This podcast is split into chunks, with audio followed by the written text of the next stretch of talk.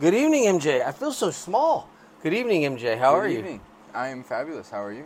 Episode 34.5. For those that don't know, it's episode two of the Beyond the Curve, the MX podcast goes off road. Uh, we're going to chit chat about the Mid East. Um, we're going to talk about the FTR race this weekend. We're going to talk about a little bit about the quads um, at FTR.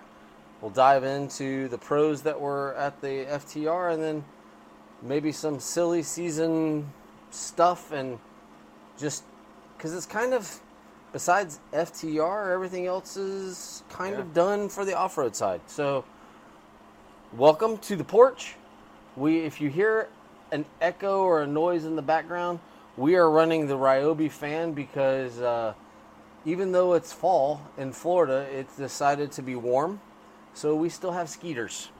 So we're running a little bit of a fan to keep some air blowing to keep the skeeters passing through. So if you see us swatting stuff, we're not spazzing out. We're we're killing bugs. But uh, man, you went to North Carolina and had a little fall. How was that? Did. Yeah, it Fall was weather, fun. not fall. Yeah. Oh man, it was. I I actually think it was hotter up there than it was down here. Really? Really, yeah. Um, it wasn't too bad humid, um, and even the temperatures weren't too bad, but the UV was so Ah. high that if you were standing in the sun, it just felt like you were getting beat on. But uh, it was really good. Super, super dusty. Well, super that dusty. that went right along with the Yeah. FTR this weekend. So dry dry time of the year. hmm Um, tell us about this because I saw a picture, uh, kind of a GPS plot of the track, and it literally goes around an airstrip. Yeah. So um, we had a six and a half mile course out there at the Mid East race this weekend, and um, it's called the Wilson Airport, is what the air, airport is called, and it's literally like, I mean, it's in a residential area. Okay. I mean, it's not like you're, you know, you go to some of these FTR races and you're way out in the boonies, or Yeah. even the GNCCs, you're way out in the boonies. It's in a residential area. I'd say maybe, maybe 200 acres of land, Okay.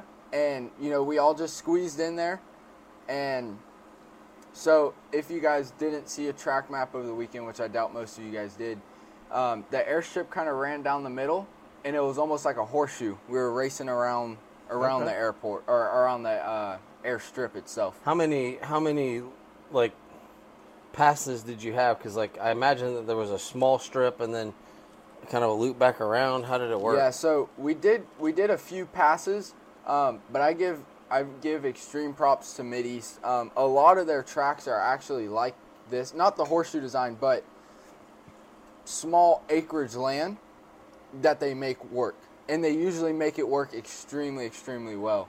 So now, granted, half of them work for GNCC, so they have the track Yeah. building experience, but. Um, I, I give a lot of props to Middies for making half the stuff they that work uh, half the stuff they have work um, because a lot of it is these small 200 300 acre properties that um, they just stuff a race course in there and it races extremely well All right. So a few questions on the naive side. What's the soil like? You said it was dusty, but is it sandy sandy dusty or hard packed dusty? What's what's the track kind of consistency like? extremely hard packed clay Okay. like there was barely any ruts that form So you get some Um, square edge California esque yes, rut very. or uh, bumps. Yeah, very, very hard packed. And um, I'm sure most of our viewers are from up north because that's where the majority of racing is for XC. Well, viewers for this side of the podcast at least. Um, and you guys know that the the dust up there is so fine. It's so fine. It just gets gets in your lungs, gets in the back of your throat. So then when you take a water bottle during the race, it all just sits in your stomach. It's just sitting there sloshing around giving you an upset stomach and stuff. And uh, compared to dust down here, the dust down here is like grains of sand. Yeah. So yeah, it gets in places, but it's not. It's not as as fine, and you know, you just kind of got to do it to understand what I'm saying. Um, which I know you have raced in dusty conditions like that before, so you get it. But it's just a the dust up there just like the ground, the dust up there is way different than the dust down here in Florida. Is it the standard red clay or does it have that mineral in it? Um, South Carolina had some of that, like almost like a, almost like a quartzy breakup in the clay. Like it's got Uh, some it was- shimmery stuff. It was it was straight, Straight clay, red clay? Straight Okay. clay. Now one the Pro Hill, um, which I hit every lap on this on this little 250 hybrid, and uh, but one of the laps I got stuck, and it was a it was a pretty decent straight up hill, but it had rocks in it, and for some reason this hill was the only part of the track that had like silt. I guess the clay had gotten so fine that it kind of turned into silt. Yeah. So um, I had a rider get stuck in front of me, and I lost all my momentum, and it just happened to be on a rock. So in- in that silt, I was just spinning on the rock. So I, I I will say there was a couple. That was really the one section of the track that had the silty base to it, but a lot of it was that extreme. I mean, almost like concrete packed, which is similar to what the FTR, not the clay, but the FTR Yeah. race this weekend is on a. It's old old mining property, right? Yeah. And uh, Might as well race on this concrete. yeah, it's. I mean, you do not want to hit the ground on that track. No. no. I have a radiator in the garage from that. That that proves that. Yeah, that proves how hard that Um, ground is. How'd you guys, not really results wise, but how was it doing a buddy race? How was it racing the hybrid? How how was the weekend? Um, kind of being like a show up like an arrive and drive type rider. Oh man, it was great. It really was. I, I showed up. I uh, I made very minuscule changes to the bike that I wanted to make, and um, I just went out there and rode. Now, I will say it wasn't set up for me, obviously, um, like the flex bars, which I never thought. You know, I'm a I'm a I guess classified as an A level rider now. Um, I never thought I would notice a difference in little minuscule stuff. But man, I let me tell you what I noticed the difference. The flex bars on on all of my bikes, and even the the flex bars I just got, which thanks you to uh, Fast Company, I just got a new set of flex bars for your dirt bike. Actually, that is Ah. my dirt bike, sorta, kind of ish. Yeah, yeah. That I ride most of the time. You don't really ride it anymore. Um, but shout out to them. They got me out a set of flex bars. But I run the inner blue and the outer yellow. Well, on you're this soft- bike, uh, you're a I'm, softy. I'm a very soft. Um, I run double red. See, I, I'm so light they, that Ah. that I can't flex them. So, um, It's called I- the gym. yeah, and I'm working on it. I'm working on it. But I, uh, it had double reds on the bike, Ooh. and so I was there was no flex in those bars. It felt like I was running like some pro tapers with the uh, with the bar across them, and uh, so there was no flex, no give at all. And then uh, there was with the hybrid, um, we we put it in a, well, they put it in a fuel injected um, YFZ 450 uh, chassis, but the motor is a carbureted motor. Ah. So there was the slide was sticking, so it made the throttle really hard. And I'm gonna sound like a really prima donna here, but gosh darn it, my thumb was getting tired, especially going from the uh, on my 4x4. Uh, Can-Am has a it's called the fly-by-wire throttle, Oh, and it's like a car where it's just an electronic throttle. So you press it. I mean, you could press it with your pinky and barely put any force to it. So going from that back to the cable throttle was definitely a little weird, but all in all, we had a good race. Um, we ended up P5 on the day, but I won't, I won't say it's too. I'm not going to complain too much because on a bike that I've never ridden before, that was not set up for me, and then he uh, he raced the youth race, um, the race before. So I think he was out there for about an hour, hour and 15, hour and a half, and uh, which congratulations to Brian Voigt. He uh, with that finish, he was able to lock up third in the championship for this year. Um, but yeah, it was all in all a great weekend. I, So I how can't did you? wait. So how did you do your strategy? What was your like? How, how did it work when you change riders? How did that? How does that work in the buddy race? So most of the teams were swapping out every lap, um, but we knew going into the race that we wouldn't be able to do that just because Brian was smoked after the youth race. Um, like I said, he, he he had to fight hard to secure that that spot in the championship. So he ended up he ended up going right back out, and he raced the first two laps, and then I finished it off. Now, mind you, Hunter Hart, who won the overall this weekend, did eight laps. Whew. So um, we we only ended up doing six, Um, just due the track was so small, and obviously we're definitely not going as fast as Hunter. But if this puts it into perspective, how fast Hunter was going this weekend, he lapped up to sixth overall. Oh wow. Sixth overall, he lapped up to in a race that had a hundred and something people in it. I mean, that's just unbelievable speed by Hunter. And uh, talking about this weekend's race, Harrison Lindsay, um, who is a he's a college A rider, um, came out with the whole shot and led I think the first two laps on Hunter, and uh, ended up he ended up getting P2 on the day, but uh, kind of stayed pretty close with with Hunter um, with the big money race. I mean, Hunter was able to come out win two thousand dollars. Harrison got fifteen hundred. I mean, can't complain when you're showing up and uh, No. just showing up and riding, riding your quad. Not bad, but that's, I'm glad you guys had fun, and it's a good way to kind of wrap up the the national regional series. Um, let's transition to FTR. They had their second race of the season um, on a familiar piece of property, Clear Springs. This club, Sadra, I believe, ran the race on the south. If you if you're familiar with FTR, the plateau at it, on at Clear Springs, they ran the south, east, west, and north side. So they kind of left and went down, and then went out to the southeast, and then came back around and did the southwest up to the northwest corner, and then two weeks from now, Sunrunners is going to be on the north and northeast side of the property. So, amazingly enough, this property is so big that they can run two completely Yeah. different tracks, um, and barely share. I think they may share start Yeah. finish area, but the rest of the track diverts and goes completely. But you want to talk about? We could have just put him in a circle right here on the porch. Um, it's old mining property being reclaimed, and it it's dry. Florida is super dry right now, and it looked like concrete with whoops. Square edge. Someone Oh, asked. geez. Someone asked in the FTR forum, "Where do you practice stuff like this?" And I was like, "California."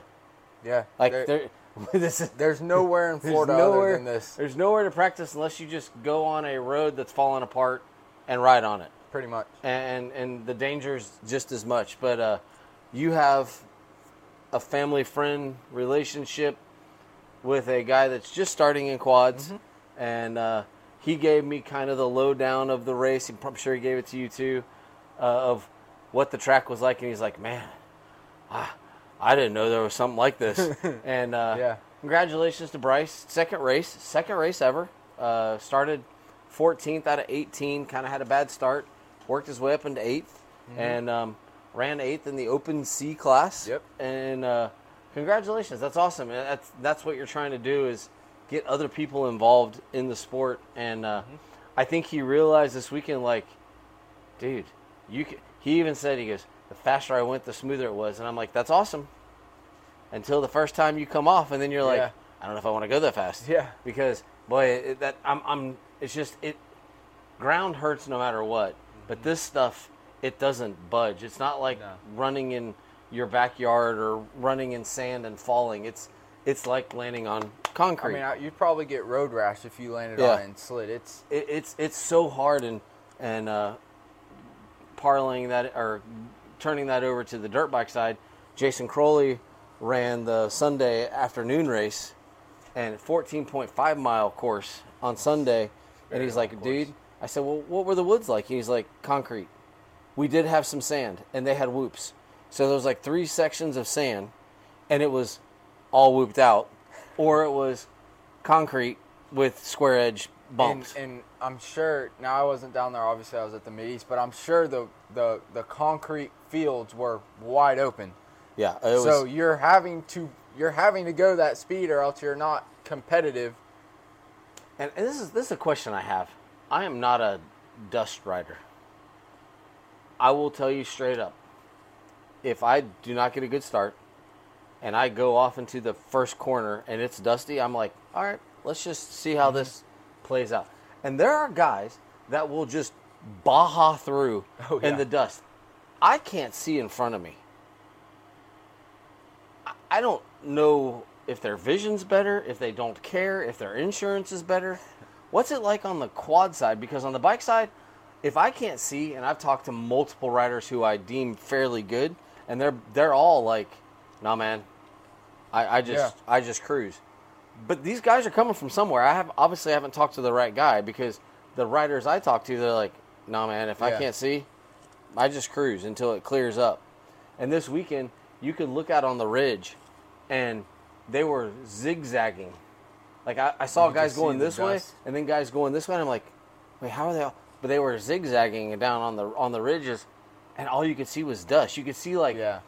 it looked like uh, Dakar, Mhm. and you're looking out and like, oh, that's a bike. Oh, look, look at the shadow of that guy.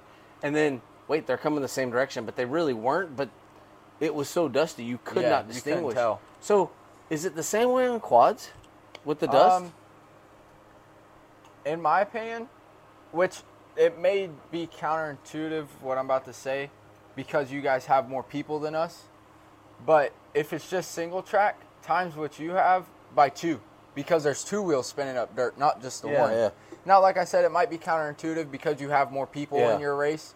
So, I mean, at the end of the day, it might be the same amount of dust. But if you are just one on one, so are you a are you a going through it, or are you like I'm going to sit back and let this play out? I think I'm a solid in the middle type of guy. Um, I try my hardest to push, and usually how I do that is by trying to get um, as close to the guy in front of me as I can. Yeah, that's the only way to defeat it. Correct. Or if I can't get as close to them as I can, like maybe we're matching speed or, or something like that, um, I try and at least be able to see his bike. Because if I can see his bike, I can see what's coming up ahead. Yeah. I might not be able to visually see that dip in the ground, but if I see the way his bike is reacting over those bumps, I can prepare my body and my bike to hit those bumps the same way or better to make sure that I don't do what they did. So Yeah. that's my my tip of the day as a A level rider. If you guys are racing in a dust race, try and try and instead of looking at the ground directly in front of you, because especially a lot of beginner riders, that's what you do. Yeah. You're looking at the ground directly in front of you. Try and look out at the rider that's in front of you, not the ground in front of you. And and visualize their bike and how their bike is moving. And and you can if you do it long enough and you get good at it, you can literally tell exactly what's about to come up without even seeing it because you're able to see what their bike's doing.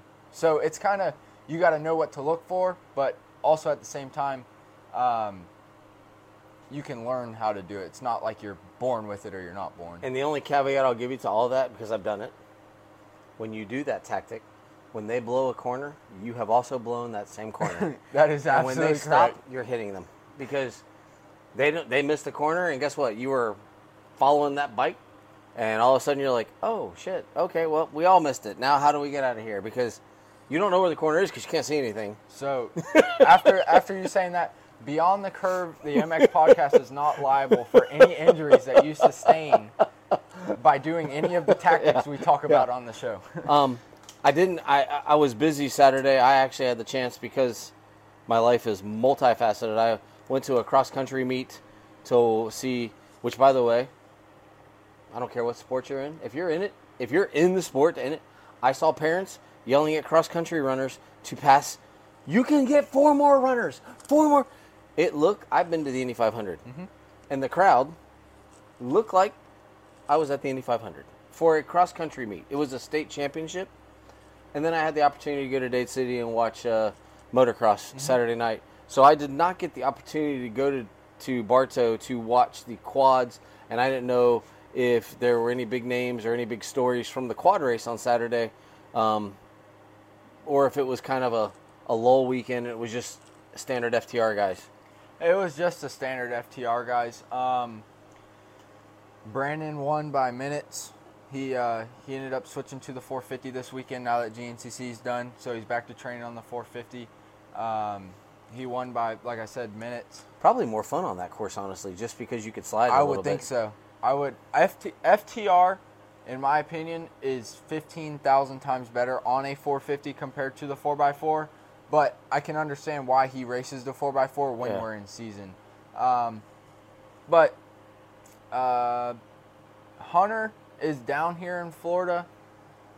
But like I said earlier in the podcast, he was at the money race in Mid East um, because that is his livelihood. You Yeah. know, he's got to he's got to make make his his money where he needs to make his money. So that's where he was at.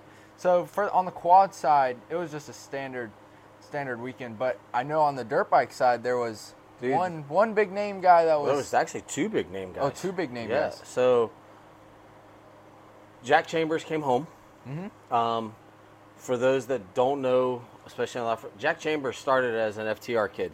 Mm-hmm. Um, he actually he and Jesse Ansley and oh dude, there was another kid that were, they were they used to battle it out together. Uh, Mm-hmm. yeah, yeah. Um, and his I dad was really good. either. I can't remember his name, but I apologize.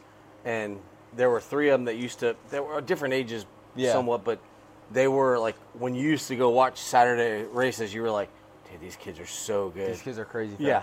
And Jack transitioned to motocross, uh, super motocross, supercross. Struggled a little bit, um, had some rides, did some things. Got the opportunity to go race MXGP this year. Mm-hmm.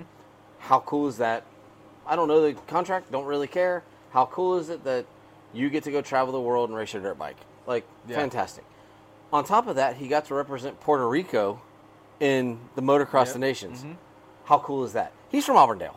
He's a lo- he is as local as local can get. Yeah, what, 45 minutes? Yeah, and he is racing all over the world representing Puerto Rico, a territory of the United States, or I don't even know if it's not a territory. It's I don't even know what they're called anymore. It's something. Something, and he came home, and he's going to be doing some off-road training to get ready for MXGPs, which is funny. We were all laughing at the race because there are some of the MXGP tracks that probably are about the same Yeah. feel. If you listen to podcasts that cover MXGP, some of their tracks are about as rough as Yeah. the track was this weekend. Also, Justin Starling, who did the Oh, I GNCC totally forgot about Justin. Yeah. Iron Man, um, he finished what 14th, 15th, or something like that in the Yeah. GNCC. This weekend, he only finished seventh at the FTR race.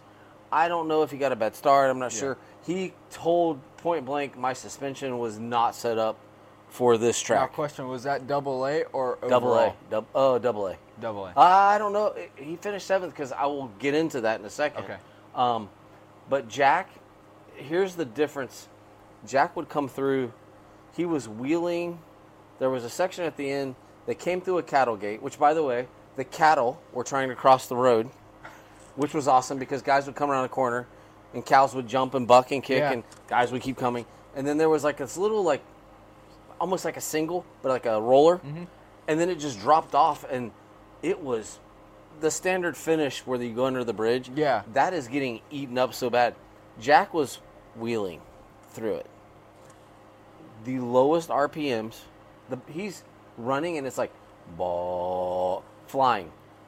Garrett Edmiston, who's like 40 something now, Yeah. was was the guy in FTR mm-hmm. and had some national success in GNCC. He's like, whoa! And Jack's like, whoa. Jack was leading by a minute, led by a couple minutes. Did he? Yeah. He was always over a minute. He is riding so smooth, and I'm guessing the time in Europe because they have Saturday practice, Saturday practice, qualifying, Sunday morning warm up, then the two Yeah. motos.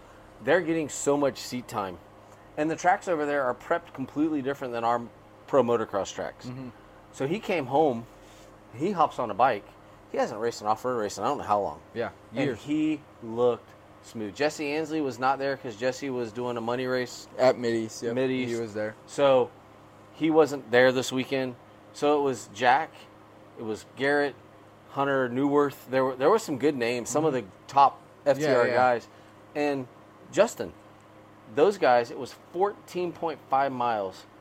They did five laps. They did 72.5 miles in just over two hours. They were flying, flying, and Jack smoked them. Um, it was a great race. But the what I wanted to talk about, I said I was bring it up. Kyle McAfee, Vet A, Mhm. at one point was top eight overall. Which Vet- what- in what Vet row do they start on? Fourth row. Fourth row. fourth row, top eight. He was. and And those other classes in the afternoon race are no slouches. No, There's multiple A classes. because you have double A, A Open, A two fifty, A two hundred, Vet A. That's your A, Mm-hmm. and you have the plus thirty, Yep. which most of those plus thirty guys are good riders. They just don't. They're not old enough to ride Vet A.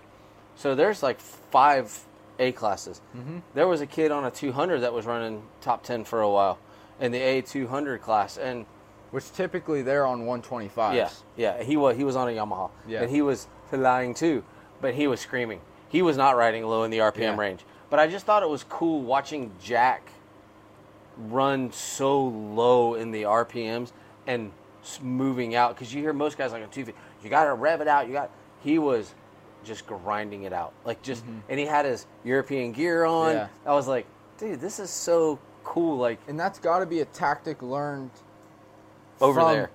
over there and from motocross and supercross. Because what do they what do they always talk about? You know Haiden Deegan. He's always revving it Yeah. out. He's always revving out. So when he comes by he's revving it out.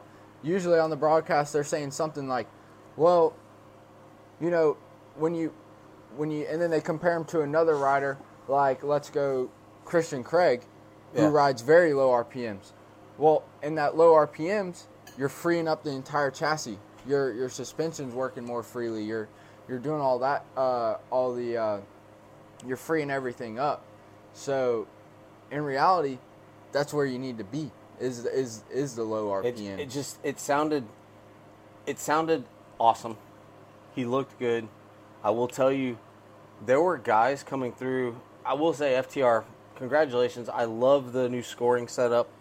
They have the full time. It's full two hours now. Checker flag goes out at two hours. If you came through at the white flag and there was one minute left, dude, you got thirty minutes or thirty five. Keep on going. You're gonna run two thirty five and whatever it is. But you get credit for that, and it's up to you if you decide, hey man, I'm I'm willing to push another lap. Yeah. Um, my buddy Jason, he did not have he, he did not have his best weekend. Um, he only finished tenth this weekend. He's he's he's a perennial top five guy. Yeah. But in his class was Kyle McAfee, who's running top eight Yeah. overall. There's a wide variety of vet A guys, and Jason point blank told me he's like, dude, that was it was rough. It was it was rough. And, This and- track's always beat. and he loves a good rough track. Like he, the first Bartow race with the mud, Yeah. he was happy as could be. He was he was happy as he's like, dude, that was brutal. So I take it as it is. Like he's straightforward. He's a pain in the ass, but he's straightforward. Yeah. And he was like, dude, that was nasty. I finished. I'm happy.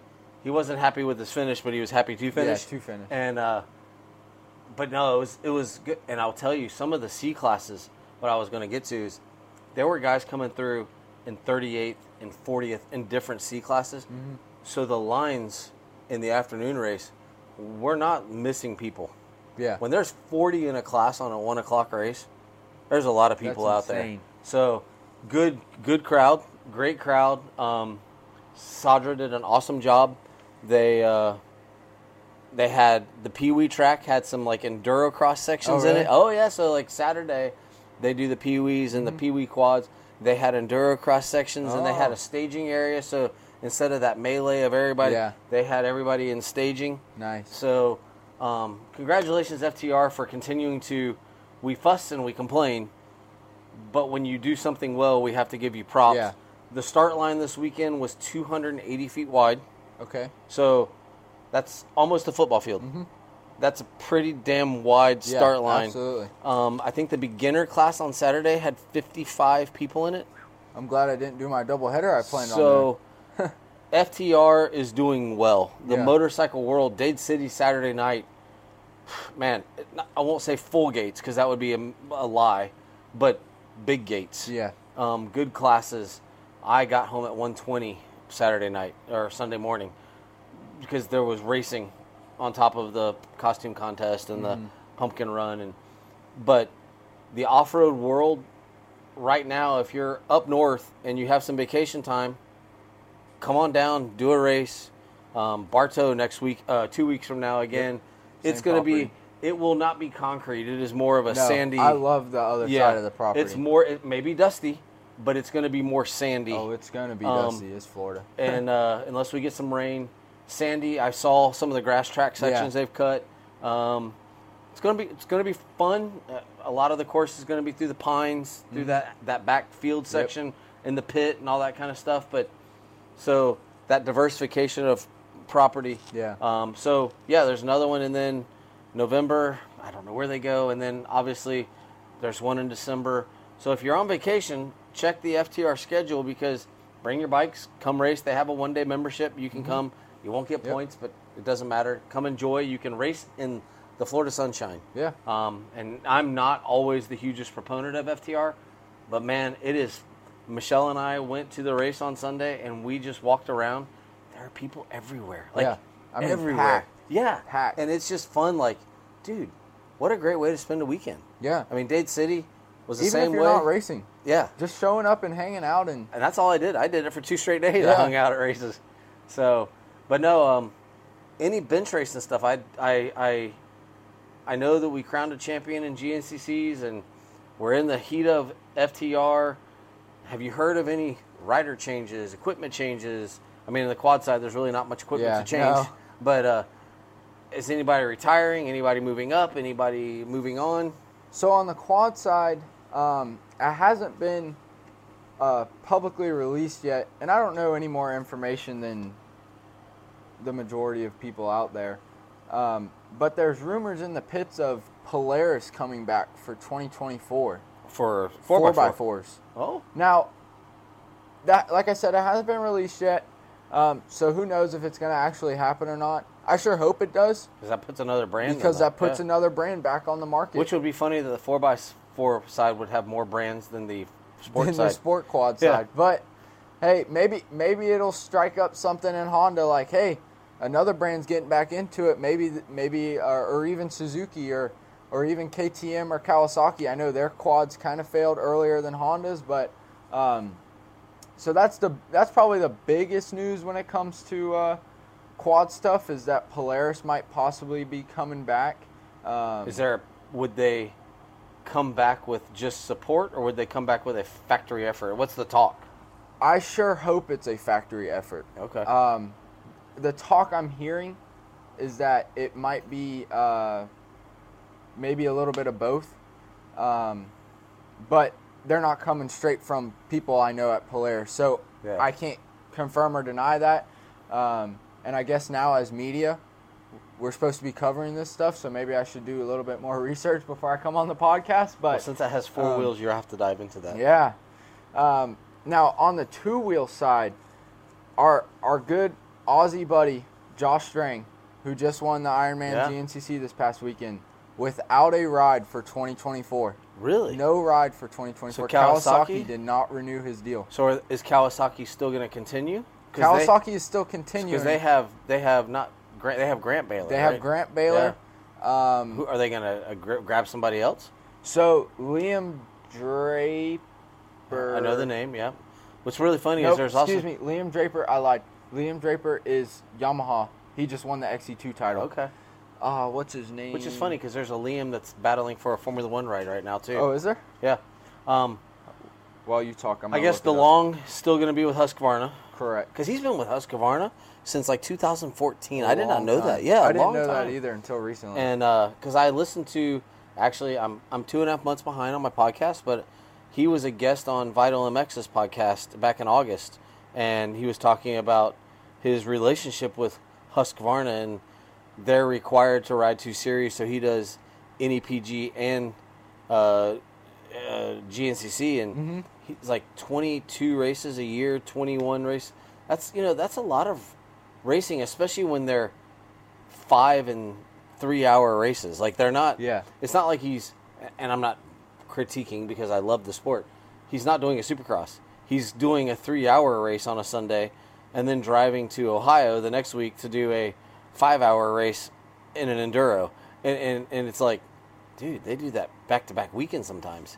So, um, he's also talking how he trains most of the time on motocross. I know a lot of the bike. Like I was just listening to Josh Strang's podcast with Steve Mathis. Oh, yeah, that came out- That yeah. just came out, and uh, Josh was saying um, on weeks that they don't have a race, they'll typically ride three times throughout the week, and two of them will be on motocross, Really? and one will be on. Well, who wants to dodge routes every time they ride? Not me. Yeah. I don't. Um, so the person I was trying to think of, Lyndon Snodgrass, Lyndon Snodgrass. who was the reigning XC1 or XC2 champion this year. He went back to defend, um, but I heard he had some really bad health issues. Not injuries like during a race, but just um, I can't think of the the when you, Epstein Barr? um, I think it was something along the lines Mono? of Epstein Barr. One of those? It was something like it wiped him out for almost the whole season, pretty much. So um, he's moving up to XC1. Obviously, he took his year to defend. He failed, unfortunately, due to health issues. So he is now moving up to XC1. So I believe he is taking Josh Strang's spot. That's kind of Um, that's that's gonna be sad because Josh has been a stalwart. Ah, Golly, how long has Josh been a part of GNCC? A long time. So, in talking in the Steve Mathis podcast, um, he said he is coming back no matter what next year. Oh, really? He is going if he does not secure a ride, which all the teams are full, so I don't really know where he'd be able to secure one at unless somebody just opens their doors up. Um, I got a 250 FX. yeah, he said he's coming um, full privateer effort next year if he uh, if he cannot. Hey Fuzzy, you want to go GNCC racing next year? Yeah, now you got another sponsor. Yeah. Um, which talking about sponsored riders, um, I know this is the this is the XC side of the podcast, but um, I'm gonna say ours because I think I'm a part of Beyond the Curve now. Our sponsored rider Rylan um, did the Dade City race this weekend. Yeah, that was funny. He uh, he got Dade City. We call we said he got Supercross. He he came out tentative. Uh, he's he's in the midst of some training. I'm actually going up to hang out with him on Friday. He's doing some testing at UF uh, and their sports science stuff, and um, I'm gonna do a video with him up there. And he came to ride, smiling the whole time, had a great time. Um, Dade City is it's a local race. Mhm. There are guys that own Dade City Yeah, and uh, Caleb Groves, one of the guys we mentor, he's a future MX rider. He rides for Future MX. We kind of mentor him. We we have no affiliation with him. We just mentor him. Derek much more than I. yeah, Um, Rylan had a great shot out of the gate and then backed out too quick, and I think I shuffled back to fifth at the first moto. And second moto, we told him like, dude, you got to stay on the gas. I, I said three more rotations, so my, my my analytical mind is he just rolled out of the gas too quick. yeah, Same gate with a rut, got a whole shot, seven seven bike lead, kind of faded back, and a local guy. We thought I thought he got block pass Supercross Mm-hmm. style because Dade City's on the Saturday night track. It's it's a smaller track. Yeah. It's more of a Supercross model. Yeah. with safe jumps. And he's like, "No, Mr. Trey," because he calls me Mr. Trey. No, Mr. Trey, I got T-bone. Well, couldn't find anything. We found a video. Oh boy. Oh, there's video. Oh, it. there's video. Oh. He, he he got T-boned. So basically, he was on the outside. We had told him work on your insides, work on your inside. He was on a flow, rolled the outside, and a guy basically just came in and just whoop got him, rolled him down. Caleb came off the track and said, "Dude, I wish I was wearing a GoPro," because he's like, "You got T-boned." It's fine. Rylan was Yeah, Rylan yeah, yeah. was fine. He was happy with his whole shot. He was happy with his riding. He was. It was a great night for him. Our biggest thing was come enjoy yourself, have fun. Absolutely. He did the pumpkin race. oh, did he? Oh my god, it was silly. Like they're jumping doubles, and it's dumb. And he's like, I had so much fun, and he made twenty five bucks. I mean, he he made enough money that it paid for his entries, and Yeah. and so he had fun, and it was awesome. But yeah, he got he got Dade City. He Dade City. local guy. Hey, this is I know this track, and You're not gonna beat me. I you're don't not care going who to you beat are. me. And and he he got cleaned out. It was fun. It was it was entertaining. It was a great night. I love the fact that he was fine. Like he was like, dude, I should have protected my insides. Yeah. Like he knew, and he knows Detroit. And I told him, if you pull that shit in Detroit, I'm gonna yell at you. Yeah, absolutely. Like I'm gonna yell at you. And he's like, yeah, I know. I should have protected the insides, but it it was such a nice flow yeah, and that's because you're they're jumping and they're just basically jumping, accelerating, rolling the berm. oh, I see. And Yep. if he just would have cut inside, he could have still cleared the table, the next table, but he was like, dude, it was so nice. It was just Yeah, it was solid. Yeah, and he got the video is awesome because you see him get hit and he goes just down the berm, just just down the berm, and he got up and he pressed and and he did good. So fun night. He's safe. He's fine. Both Yeah. bikes are still in good shape. Um, but no, we were talking about the FTR race, and he's like, I don't think I'm ready for that yet. Like he, he's pretty into like I'm gonna stay focused Mm-hmm. on my Supercross training, but um, that's where I, I enjoy both sides of it. Like Yeah. I had a great time at Dade City. I had just as much fun walking around at the FTR Yeah. race on Sunday. Um, so for me, being at all of them, and I don't care. I, I'm not, I'm not, I'm not, I'm not gonna lie. I'm gonna be very honest. I'm not the biggest quad guy because it's not my thing. But when they're racing, I'm there and I'm Yeah. watching and I'm in it. So, but I also will go watch a lawnmower race if it was going Yeah, on. So absolutely. I don't care what the racing is. I'm a race fan, and this weekend it happened to be human power, uh, dirt bikes on a motocross track, and then dirt bikes on concrete on Sunday. So it was just fun, but that's where we're going to cover all of this stuff. And I didn't get a chance to, to meet Justin Starling, but I, I've reached out to him on Twitter and some social media stuff because I'm just, I'm just happy. Like, hey man, thank you for coming out Yeah, and participating. He gets, honestly, for those guys, for a supercross, he's a top 100 rider in the U.S. on motor uh, supercross. yeah, he's a he's at 15 out of 17 mains last year. Like he's he's a he's a world class supercross rider, and he just came out to go to ride. yeah, And honestly, give him some props because he's having fun. He's already wanting to do more GNCCs Mm-hmm. next year because for him, it's just fun. Like it's just fun, and it's like, holy cow, this is a neat environment. So that off road side, whether you're a motocross guy, but you want to go practice on motocross. I want to go practice on motocross. We love racing off road. We have a sand pit out here that we can practice in, but we just want to go Yeah. ride the other stuff. And for those guys who make their living one way, the motocross, the off road guys that go try to do motocross, like Kailub Russell a couple yeah, years back. support. The, DeLong was talking about like they ask him on the vital, where do you want goal, dream, dream ride? Yeah. What would you want to do? He's like, I want to qualify for an outdoor national. He didn't say he wanted to make points. He wanted to qualify Yeah. for an outdoor national and go ride an outdoor national. These guys just want to race. So if you have a friend that's an off-road guy that wants to try to qualify for Loretta's, support him. If you have a guy that races motocross and wants to go do a GNCC, support him. yeah, absolutely. And we don't care what you race. We just want to come watch you race. Race, like, yeah. like we don't, we really don't care. Like, it, it doesn't matter to me. Like, MJ, I still don't quite understand the whole 4x4 thing because I've watched multiple races. I remember when we snuck up to watch you in Georgia, Mm-hmm. we were sitting in a corner and literally the sport quads would come in slide and the 4x4s would come in, literally the wheels are just biting.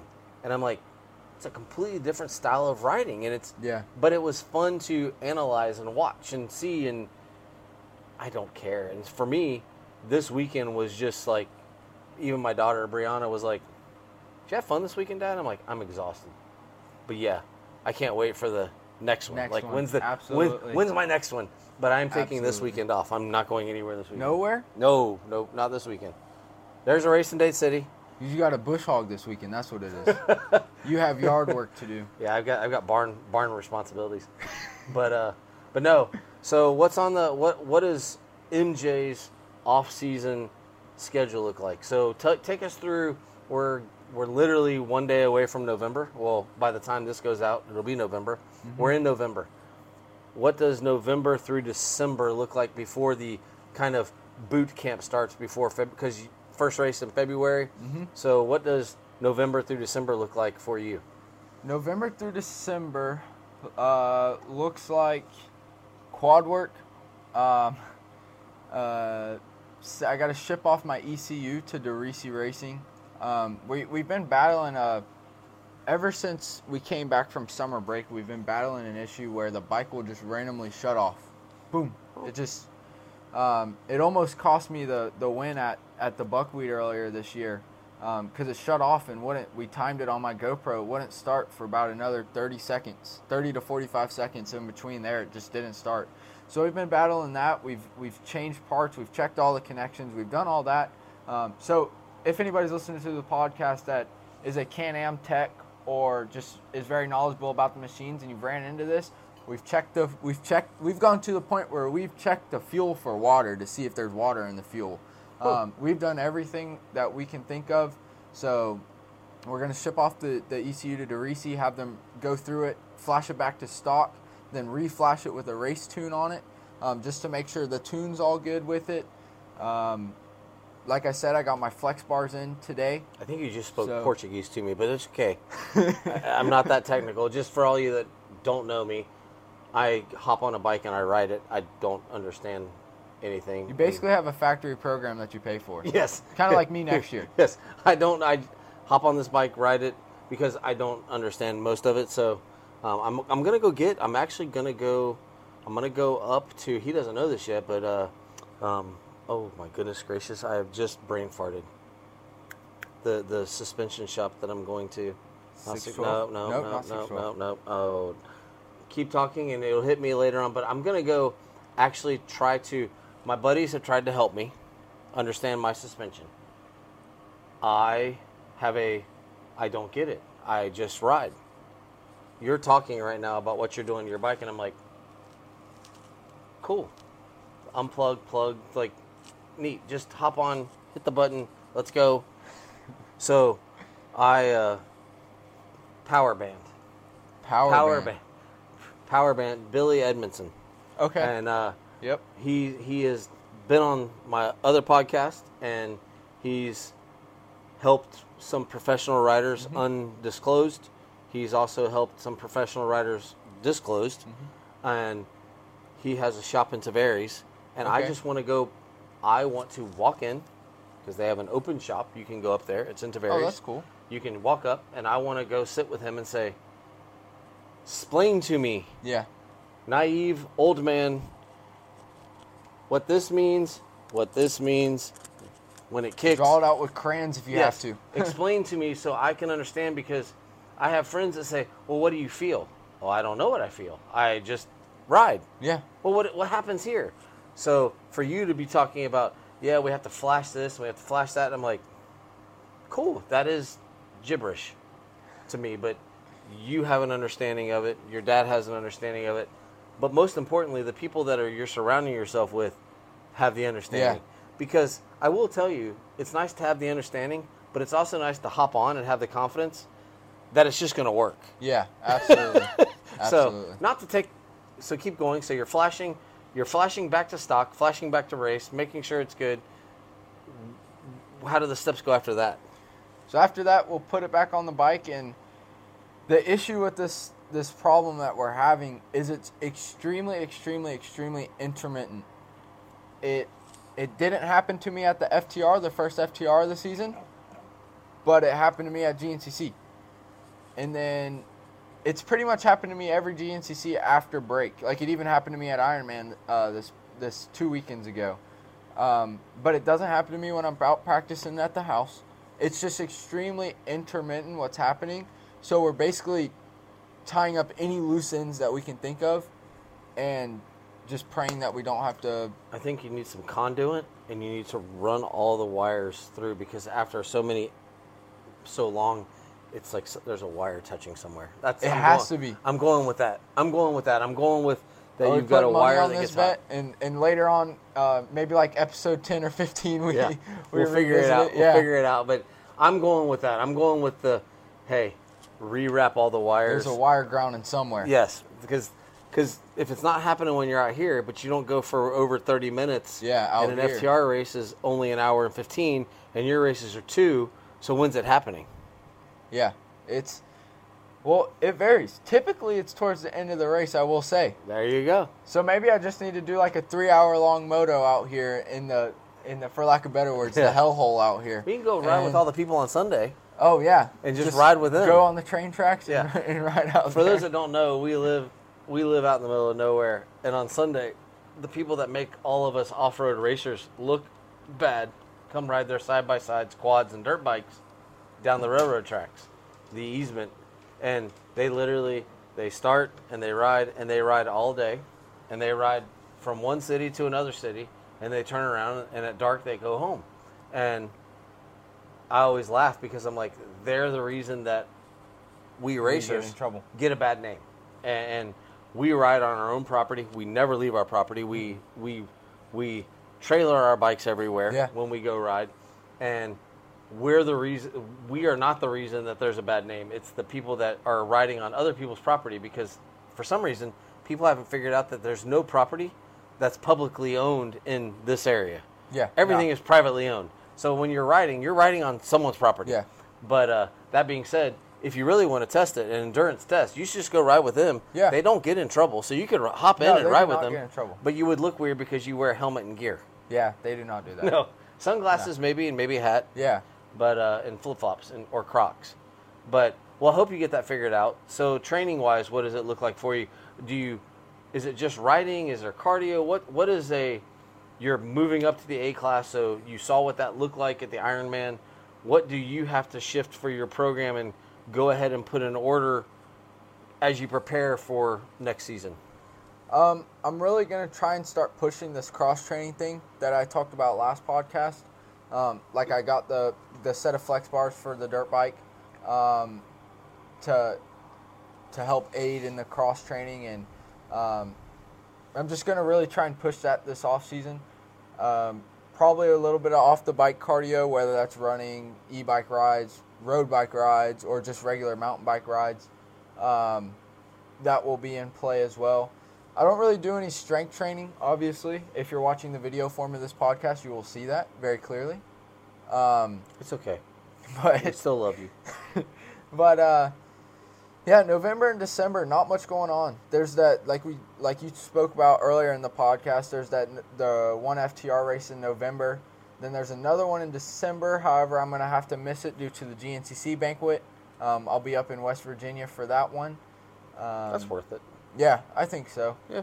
And uh, yeah, just a lot of bike work. Hopefully, doing some cross training. Uh, getting home from work.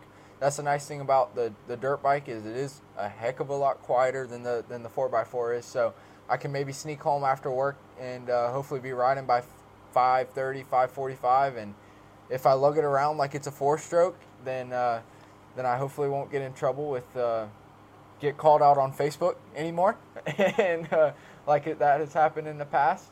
So uh, We'll have, to hit Yeah. some, we'll have to hit some moto tracks on a Saturday or something. yeah, I would love to. I've actually been uh, thinking about that. Maybe because with the quad, I can't really go too too many Yeah. places. So maybe I have to go go to some places that I'm that I'm not allowed maybe, to go. Maybe we'll do a. Uh, maybe we can go out and we can do a, uh podcast from one of the motocross tracks of us training and just getting some seat time. Oh, that would be fun. Me with my kickstand and you with your Yeah. 2005 250, and we can just go out and do. We, we can go do a ride day at one of the. I mean, there's a gazillion of them. We can pick one of the ones and just go ride, and we can do a podcast from there and talk about the cross training stuff and and that kind of thing. And um, Maybe we can do a little crossover event and uh, convince Rylan to come out and ride with us, and he can join us on the XC side of the yeah, the podcast. I've, I've, he would be he'd be game for that. He's he's pretty cool, pretty cool kid. I'd like to introduce him to this side at Yeah, some point, just because he's he's a, I've never met him. I would he's a, he's a cool kid. He's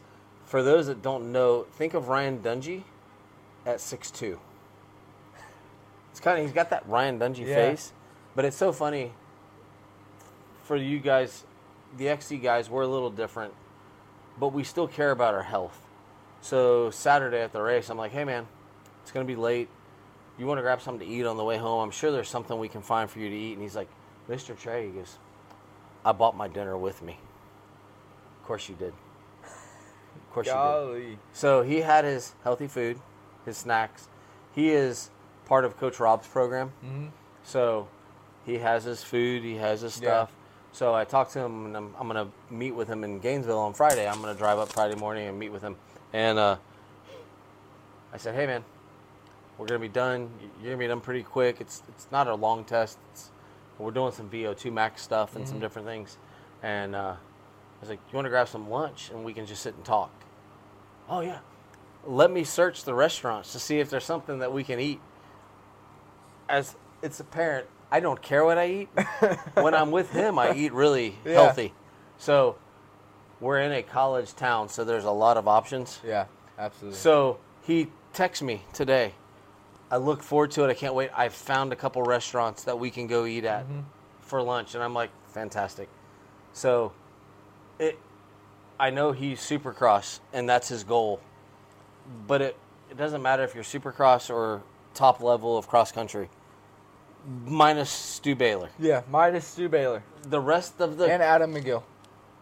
yeah, but even Adam does stuff. I think, but for the most part, they there is a training regimen and a dietary Yeah. care that these guys have. I mean, and it just cracks me up because then there's guys like me and my friends, and it's like, yeah, we want to be healthy, but damn, that beer on Friday night really sounds good. Yeah, and, and, absolutely. And so we are healthy, and then we, uh, hey, Rowland, you want to drink a beer? Like we, he came down to visit. You want to drink? A, oh, our battery Oh, our died. fan died. Uh oh. You want to? You want to drink a beer? I've never had a beer. Really? No. He says one time I had a beer. What about a soft drink? I've never had. He drinks water, and I'm like, dude, we got to get you to. But then I feel guilty as as the person who's supposed to be. It's like you're peer helping him. pressuring. It's like I don't want to peer pressure you, but there is this life thing that Yeah, it's it's you're not limited it's to it. okay but i also this is his belief this is what he does and i'd like to dive in i can't wait to i, I would love to get a guy like jesse ansley or Absolutely. one of those guys on that they kind of do this off-road wise i'd love to get one of the, the high guys on and see what if they're the same way or if occasionally they let their hair down. Like Yeah, we can't do Stu, and I'm not making fun of Stu because whatever he does works for him, and I don't know if he actually would be the same if he did one of those programs. Absolutely. I, I, I believe that you you get into your program and you believe that program and that's what works for you, mm-hmm. and but I, I only say that because like for him for him we've talked for years about what he needs to do and you're having success, but is there something that we can change and what's gonna make you better? yeah and and, and Yes, you're already good, but what can make Yeah. you that much better? yeah so we we joke and that's going to be kind of i think we might have a focus on that of like is there stuff you're adding as we get into next season is there stuff you're adding is there stuff you've taken away is there something you've changed Yeah. is there so that i think that would be a fun way to do it and just so you guys know mj's working hard on this side i am not the go out and get the interviews. I will sit down and do the interviews. Mm-hmm. i'm not the go out on on the motocross side. That is derek's. On the off-road side that's mj not because i think i am a super super shy person. If someone introduces me we will talk for hours. Yeah. but i'm not going to be the one to walk up to you and start a conversation um, point blank. So MJ's working hard on getting some guests. We will probably do stuff remotely. Um, this is a, a cut down version. We don't have our podcast set up. We're doing Yeah. it remotely, so we are very very flexible. So if we need to go to a rider's house, we'll do that, and um, we're gonna do stuff like I think it'd be awesome to do one at the new Motor Bros when it opens Yeah. up and go down there and how many jumps did you roll? I jump. I rolled all of them. Yeah. And, I didn't talk hit a about single one. yeah, and talk about what it's like to be an uncomfortable guy on a dirt bike Yeah. and and that kind of stuff. So we're gonna hit a lot of stuff. We're gonna get Jason back in here at some point because I actually love it. He's he's an opinionated son of a gun, but he actually follows this stuff and Yeah, and, very knowledgeable person. and he's super knowledgeable and and he has fun talking about it. So we're gonna get him in with us one mm-hmm. night and we're gonna do stuff and it's kind of slow right now, but we'll still keep talking about things. If there's nothing to talk about, we may just put content out instead. Um, but for this week, it was really the Mid East and it was the FTR. Yeah. And it was the fun at the Mid East and it was the I'm gonna say the star power on the Sunday race at FTR. It Yeah. was for missing a few of the top riders. There were still quite a few top riders, Absolutely. and um, good turnout, good racing. And even though it's getting colder, racing is still hot in this area of the country. Absolutely. And um, like I said, if you're on vacation, you're coming down to visit family, bring the bikes. There's a race. There's places to ride. There's off-road parks. There's Croom, which is if you follow motocross or off-road, every major rider from the 70s to now burns laps at Croom. Oh yeah. Cooper Webb and Aaron Plessinger were at Croom before Outdoor Nationals this year, hmm. burning laps Yeah. on a Tuesday because no one goes on Tuesday. Mm-hmm. So there are places to ride down here, things to do. There's a new enduro that's been added. So there's, golly, there is stuff just. Absolutely. Florida is the place to be in the wintertime. I'm guessing probably like California and Texas. Yeah. But if you're coming down to Florida to go to Disney World, pack up the bikes, find a race, and come join us. And if you're really interested, reach out to us. We'll do a pod with you, and we don't care. Like we really don't care. But uh, anything you want to add before we wrap it up? I don't think so. Nothing too crazy. And if, um, like he was talking about with the interviews, if there's anybody that you guys specifically want us to try and get on an interview, Be realistic. yeah, because we are we are small. I don't know the numbers. I don't have access to the numbers, but I'm sure we are not the biggest off-road podcast or MX podcast out there. So, um, In Spanish, they're Paquito. muy poquito or just Mu- poquito. We'll say muy Paquito. Muy poquito. Muy so we're poquito. muy poquito in the podcast realm. So be realistic. Yes, we have our s- sources and our contacts, but you know, do I think we can get Stu Baylor on the podcast? Not as of now. No. So you know, be realistic in, in who you want and who you ask about. Of course, everybody wants the the top guys, but if there's an amateur that you guys want us to to shout, like Nick DeFeo or JoJo Cunningham on the dirt bike side, or um, somebody on the quad side, like uh, I think Grayson Eller would be a great interview. Um, he's an XC2 quad rider uh, for Phoenix Racing. His dad actually owns Phoenix Racing, the team. Well, that'd be cool. I'd like So- to talk about Phoenix Racing. That would be a That'd be great cool. interview. And I've also seen his dad also get on a podcast as well. So maybe we could get the two of them to come on one day. Does that mean so we have to go to North Carolina though?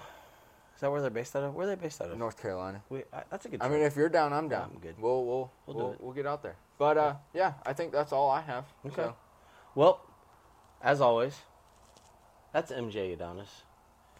Who are your sponsors? You have to you have to Um, get you have to get smoother at this. so yeah, I have my weeklies because I. Uh, You have so many. You have to. Yeah. I'm not. I'm not used to the podium. You know, as a kid, I never got the. I never really got the opportunity to thank my uh, sponsors. So here's my weekly. Um, as of now, it's J Parts. Um, anything really, four x four um, on the Polaris or Can Am side. I know they do a little bit for sports quads, but mostly for four x fours. Um, the slack in your Can Am steering, um, from that bushing, the stem, and the pitman arm, and the pitman arm bushing. Uh, they sell a kit. Um, all in, you're about 850, I think, but that comes with a brand new stem, brand new pitman arm, and both bushings. It's going to eliminate your slack, and you're not going to have to replace those bushings. I got new bushings at the beginning of this year. Haven't had to replace them all season, and that's multiple GNCC races, multiple FTRs, Mid East races. Um, so clearly, clearly the best product on the market, and way better than stock, along with their tie rods and ball joints. Um, as you know, uh, at the Georgia race, I had an OEM tie rod fail on me. Yes. Well, after that, we upgraded uh, J parts. Haven't had an issue since. So, um, another one, as you can see on my hat, ignore my long hair. We have uh, the Voight family.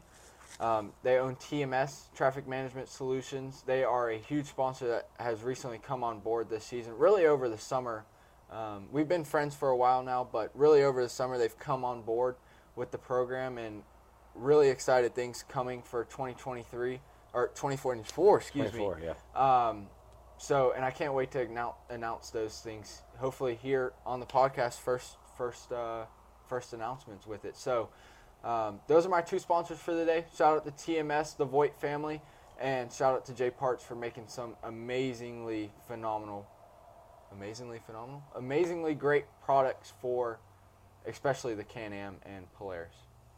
Well, for me, since we're going off shirts, I'm gonna say this is always brought to you by Michelle and Trey with Century 21 at your service realty. And damn it, USA. In the So, USA. In the USA. But no, uh, this is always because of my wife and our, her commitment to my love uh, of racing.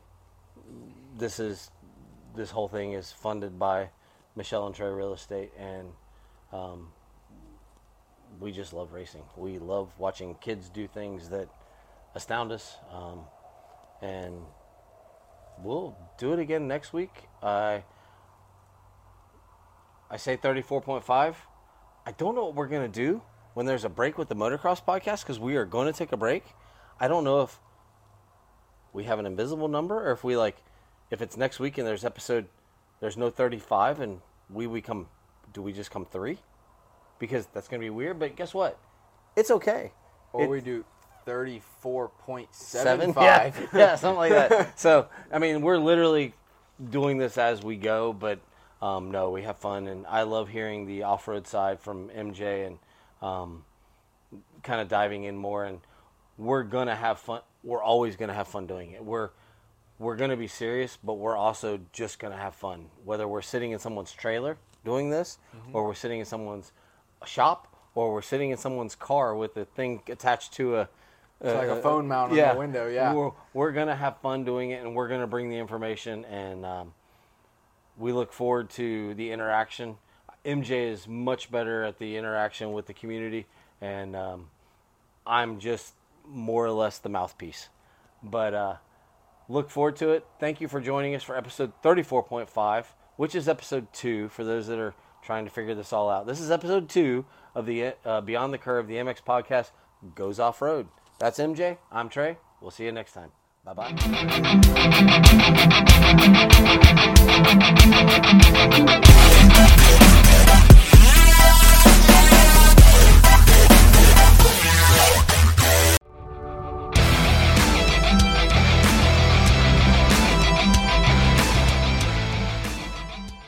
Good evening, MJ. I feel so small. Good evening, MJ. How Good are you? Good evening. I am fabulous. How are you? episode 34.5 for those that don't know it's episode 2 of the beyond the curve the mx podcast goes off road uh, we're going to chit chat about the mid east um, we're going to talk about the ftr race this weekend we're going to talk about a little bit about the quads um, at ftr we'll dive into the pros that were at the ftr and then maybe some silly season stuff and just because it's kind of besides FTR, everything else is kind Yeah. of done for the off-road side. So, welcome to the porch. We, if you hear an echo or a noise in the background, we are running the Ryobi fan because uh, even though it's fall in Florida, it's decided to be warm, so we still have skeeters. So. We're running a little bit of a fan to keep some air blowing to keep the skeeters passing through. So if you see us swatting stuff, we're not spazzing out. We're we're killing bugs. But uh, man, you went to North Carolina and had a little fall. How was that? I did. Yeah, it Fall was weather, fun. not fall. Yeah. Oh man, it was. I I actually think it was hotter up there than it was down here. Really? Really, yeah. Um, it wasn't too bad humid, um, and even the temperatures weren't too bad, but the UV was so Ah. high that if you were standing in the sun, it just felt like you were getting beat on. But uh, it was really good. Super, super dusty. Well, super that dusty. that went right along with the Yeah. FTR this weekend. So dry dry time of the year. hmm Um, tell us about this because I saw a picture, uh, kind of a GPS plot of the track, and it literally goes around an airstrip. Yeah. So um, we had a six and a half mile course out there at the Mid East race this weekend, and um, it's called the Wilson Airport, is what the air, airport is called, and it's literally like, I mean, it's in a residential area. Okay. I mean, it's not like you're, you know, you go to some of these FTR races and you're way out in the boonies, or Yeah. even the GNCCs, you're way out in the boonies. It's in a residential area. I'd say maybe, maybe 200 acres of land, Okay. and you know, we all just squeezed in there, and so if you guys didn't see a track map over the weekend, which I doubt most of you guys did, um, the airstrip kind of ran down the middle, and it was almost like a horseshoe. We were racing around around Okay. the airport or around the uh, airstrip itself. How many? How many? Like passes did you have? Because like I imagine that there was a small strip and then kind of a loop back around. How did it work? Yeah, so we did we did a few passes, um, but I give I give extreme props to Mideast. Um, a lot of their tracks are actually like this, not the horseshoe design, but small acreage land that they make work, and they usually make it work extremely extremely well. So now, granted, half of them work for GNCC, so they have the track Yeah. building experience, but. Um, I, I give a lot of props to Middies for making half the stuff they that work uh, half the stuff they have work um, because a lot of it is these small 200 300 acre properties that um, they just stuff a race course in there and it races extremely well All right. So a few questions on the naive side. What's the soil like? You said it was dusty, but is it sandy, sandy dusty or hard packed dusty? What's what's the track kind of consistency like? extremely hard packed clay Okay. like there was barely any ruts that form So you get some um, square edge California esque yes, rut very. or uh, bumps. Yeah, very, very hard packed. And um, I'm sure most of our viewers are from up north because that's where the majority of racing is for XC. Well, viewers for this side of the podcast at least. Um, and you guys know that the the dust up there is so fine. It's so fine. It just gets gets in your lungs, gets in the back of your throat. So then when you take a water bottle during the race, it all just sits in your stomach. It's just sitting there sloshing around giving you an upset stomach and stuff. And uh, compared to dust down here, the dust down here is like grains of sand. Yeah. So yeah, it gets in places, but it's not. It's not as as fine, and you know, you just kind of got to do it to understand what I'm saying. Um, which I know you have raced in dusty conditions like that before, so you get it. But it's just a the dust up there, just like the ground. The dust up there is way different than the dust down here in Florida. Is it the standard red clay or does it have that mineral in it?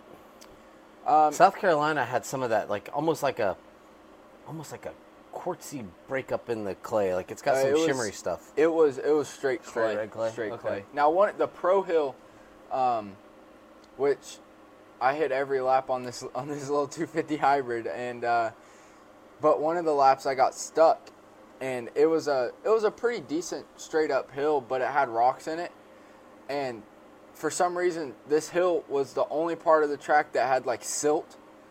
I guess the clay had gotten so fine that it kind of turned into silt. Yeah. So um, I had a rider get stuck in front of me, and I lost all my momentum, and it just happened to be on a rock. So in that silt, I was just spinning on the rock. So I, I, I will say there was a couple. That was really the one section of the track that had the silty base to it, but a lot of it was that extreme. I mean, almost like concrete packed, which is similar to what the FTR, not the clay, but the FTR Yeah. race this weekend is on a. It's old old mining property, right? Yeah. And uh, Might as well race on this concrete. yeah, it's. I mean, you do not want to hit the ground on that track. No.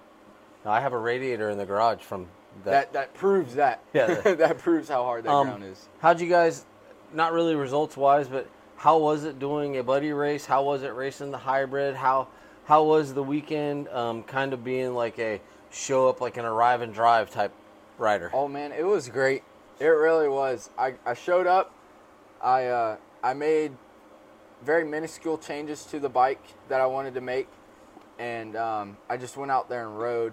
Now, I will say it wasn't set up for me, obviously, um, like the flex bars, which I never thought. You know, I'm a I'm a I guess classified as an A level rider now. Um, I never thought I would notice a difference in little minuscule stuff. But man, I let me tell you what I noticed the difference. The flex bars on on all of my bikes, and even the the flex bars I just got, which thanks you to uh, Fast Company, I just got a new set of flex bars for your dirt bike. Actually, that is Ah. my dirt bike, sorta, kinda ish. Yeah. That I ride most of the time. You don't really ride it anymore. Um, but shout out to them. They got me out a set of flex bars. But I run the inner blue and the outer yellow. Well, on you're this bike, soft- uh, you're a I'm softy. I'm a very soft. Um, I run double red. See, I, I'm so light they, that Ah. that I can't flex them. So, um, It's called I- the gym. yeah. and I'm working on it. I'm working on it. But I, uh, it had double reds on the bike, Ooh. and so I was there was no flex in those bars. It felt like I was running like some pro tapers with the uh, with the bar across them, and uh, so there was no flex, no give at all. And then uh, there was with the hybrid, um, we we put it in a well, they put it in a fuel injected um, YFZ 450 uh, chassis, but the motor is a carbureted motor. Ah. So there was the slide was sticking, so it made the throttle really hard. And I'm gonna sound like a really prima donna here, but gosh darn it, my thumb was getting tired, especially going from the uh, on my 4x4. Uh, Can-Am has a it's called the fly-by-wire throttle, Oh, and it's like a car where it's just an electronic throttle. So you press it. I mean, you could press it with your pinky and barely put any force to it. So going from that back to the cable throttle was definitely a little weird, but all in all, we had a good race. Um, we ended up P5 on the day, but I won't, I won't say it's too. I'm not going to complain too much because on a bike that I've never ridden before, that was not set up for me. And then he uh, he raced the youth race, um, the race before. So I think he was out there for about an hour, hour and 15, hour and a half. And uh, which congratulations to Brian Voigt. He uh, with that finish, he was able to lock up third in the championship for this year. Um, but yeah, it was all in all a great weekend. I, So I how can't did you? wait. So how did you do your strategy? What was your like? How, how did it work when you change riders? How did that? How does that work in the buddy race? So most of the teams were swapping out every lap, um, but we knew going into the race that we wouldn't be able to do that just because Brian was smoked after the youth race. Um, like I said, he, he he had to fight hard to secure that that spot in the championship. So he ended up he ended up going right back out, and he raced the first two laps, and then I finished it off. Now, mind you, Hunter Hart, who won the overall this weekend, did eight laps. Whew. So um, we we only ended up doing six, um, just due the track was so small, and obviously we're definitely not going as fast as Hunter. But if this puts it into perspective, how fast Hunter was going this weekend, he lapped up to sixth overall. Oh wow. Sixth overall, he lapped up to in a race that had a hundred and something people in it. I mean, that's just unbelievable speed by Hunter. And uh, talking about this weekend's race, Harrison Lindsay, um, who is a he's a college A rider, um, came out with the whole shot and led I think the first two laps on Hunter, and uh, ended up he ended up getting P2 on the day, but uh, kind of stayed pretty close with with Hunter um, with the big money race. I mean, Hunter was able to come out win two thousand dollars. Harrison got fifteen hundred. I mean, can't complain when you're showing up and uh, No. just showing up and riding, riding your quad. Not bad, but that's, I'm glad you guys had fun, and it's a good way to kind of wrap up the the national regional series. Um, let's transition to FTR. They had their second race of the season um, on a familiar piece of property, Clear Springs. This club, Sadra, I believe, ran the race on the south. If you if you're familiar with FTR, the plateau at it, on at Clear Springs, they ran the south, east, west, and north side. So they kind of left and went down, and then went out to the southeast, and then came back around and did the southwest up to the northwest corner, and then two weeks from now, Sunrunners is going to be on the north and northeast side of the property. So, amazingly enough, this property is so big that they can run two completely Yeah. different tracks, um, and barely share. I think they may share start Yeah. finish area, but the rest of the track diverts and goes completely. But you want to talk about? We could have just put them in a circle right here on the porch. Um, it's old mining property being reclaimed, and it it's dry. Florida is super dry right now, and it looked like concrete with whoops. Square edge. Someone Oh, asked. geez. Someone asked in the FTR forum, "Where do you practice stuff like this?" And I was like, "California." Yeah, Like there- is there's nowhere in Florida nowhere, other than this. There's nowhere to practice unless you just go on a road that's falling apart and ride on it Pretty much. and and the dangers just as much. But uh, you have a family friend relationship with a guy that's just starting in quads, Mm-hmm. and uh, he gave me kind of the lowdown of the race. I'm sure he gave it to you too, uh, of what the track was like, and he's like, "Man, I, I didn't know there was something like this." and uh, Yeah. congratulations to Bryce, second race, second race ever. Uh, started 14th out of 18, kind of had a bad start, worked his way up into 8th, and um, ran eighth in the Open C class. Yep. And uh, congratulations, that's awesome. That's that's what you're trying to do is get other people involved in the sport. And uh, I think he realized this weekend, like, dude, you. Can, he even said he goes, the faster I went, the smoother it was. And I'm like, that's awesome. Until the first time you come off, and then you're like, Yeah. I don't know if I want to go that fast. Yeah. Because boy, it, that I'm, I'm. It's just it. Ground hurts no matter what. But this stuff, it doesn't budge. It's not like No. running in your backyard or running in sand and falling. It's it's like landing on I concrete. mean, you'd probably get road rash if you landed Yeah. on it and slid. It's it, it's it's so hard and and uh, parlaying that or turning that over to the dirt bike side. Jason Crowley ran the Sunday afternoon race and 14.5 mile course on Sunday, and he's like, course. "Dude," I said, "Well, what were the woods like?" He's like, "Concrete. We did have some sand, and they had whoops. So there was like three sections of sand, and it was all whooped out, or it was concrete with square edge bumps." And, and I'm sure now I wasn't down there. Obviously, I was at the Mid East, but I'm sure the the the concrete fields were wide open. Yeah, it was. so you're having to you're having to go that speed, or else you're not competitive. and, and this is this is a question I have. I am not a dust rider. I will tell you straight up. If I do not get a good start, and I go off into the first corner and it's dusty, I'm like, all right, let's just see how mm-hmm. this plays out. And there are guys that will just baja through Oh, in the dust. I can't see in front of me. I- I don't know if their vision's better, if they don't care, if their insurance is better. What's it like on the quad side? Because on the bike side, if I can't see, and I've talked to multiple riders who I deem fairly good, and they're they're all like, "Nah, man, I, I just Yeah. I just cruise." But these guys are coming from somewhere. I have obviously I haven't talked to the right guy because the riders I talk to, they're like, "Nah, man, if I can't see, I just cruise until it clears up." And this weekend, you could look out on the ridge, and they were zigzagging. Like I, I saw You guys going this way, and then guys going this way, and I'm like, "Wait, how are they?" all But they were zigzagging down on the on the ridges, and all you could see was dust. You could see like Yeah. it looked like a Dakar, Mm-hmm. and you're looking out and like, oh, that's a bike. Oh, look, look at the shadow of that guy. And then wait, they're coming the same direction, but they really weren't. But it was so dusty, you could Yeah, not you couldn't distinguish. tell. So, is it the same way on quads with the dust? Um, in my opinion, which it may be counterintuitive what I'm about to say because you guys have more people than us, but if it's just single track, times what you have by two because there's two wheels spinning up dirt, not just the Yeah, one. yeah. Now, like I said, it might be counterintuitive because you have more people Yeah. in your race. So, I mean, at the end of the day, it might be the same amount of dust. But if you are just one on one, so are you a are you a going through it, or are you like I'm going to sit back and let this play out? I think I'm a solid in the middle type of guy.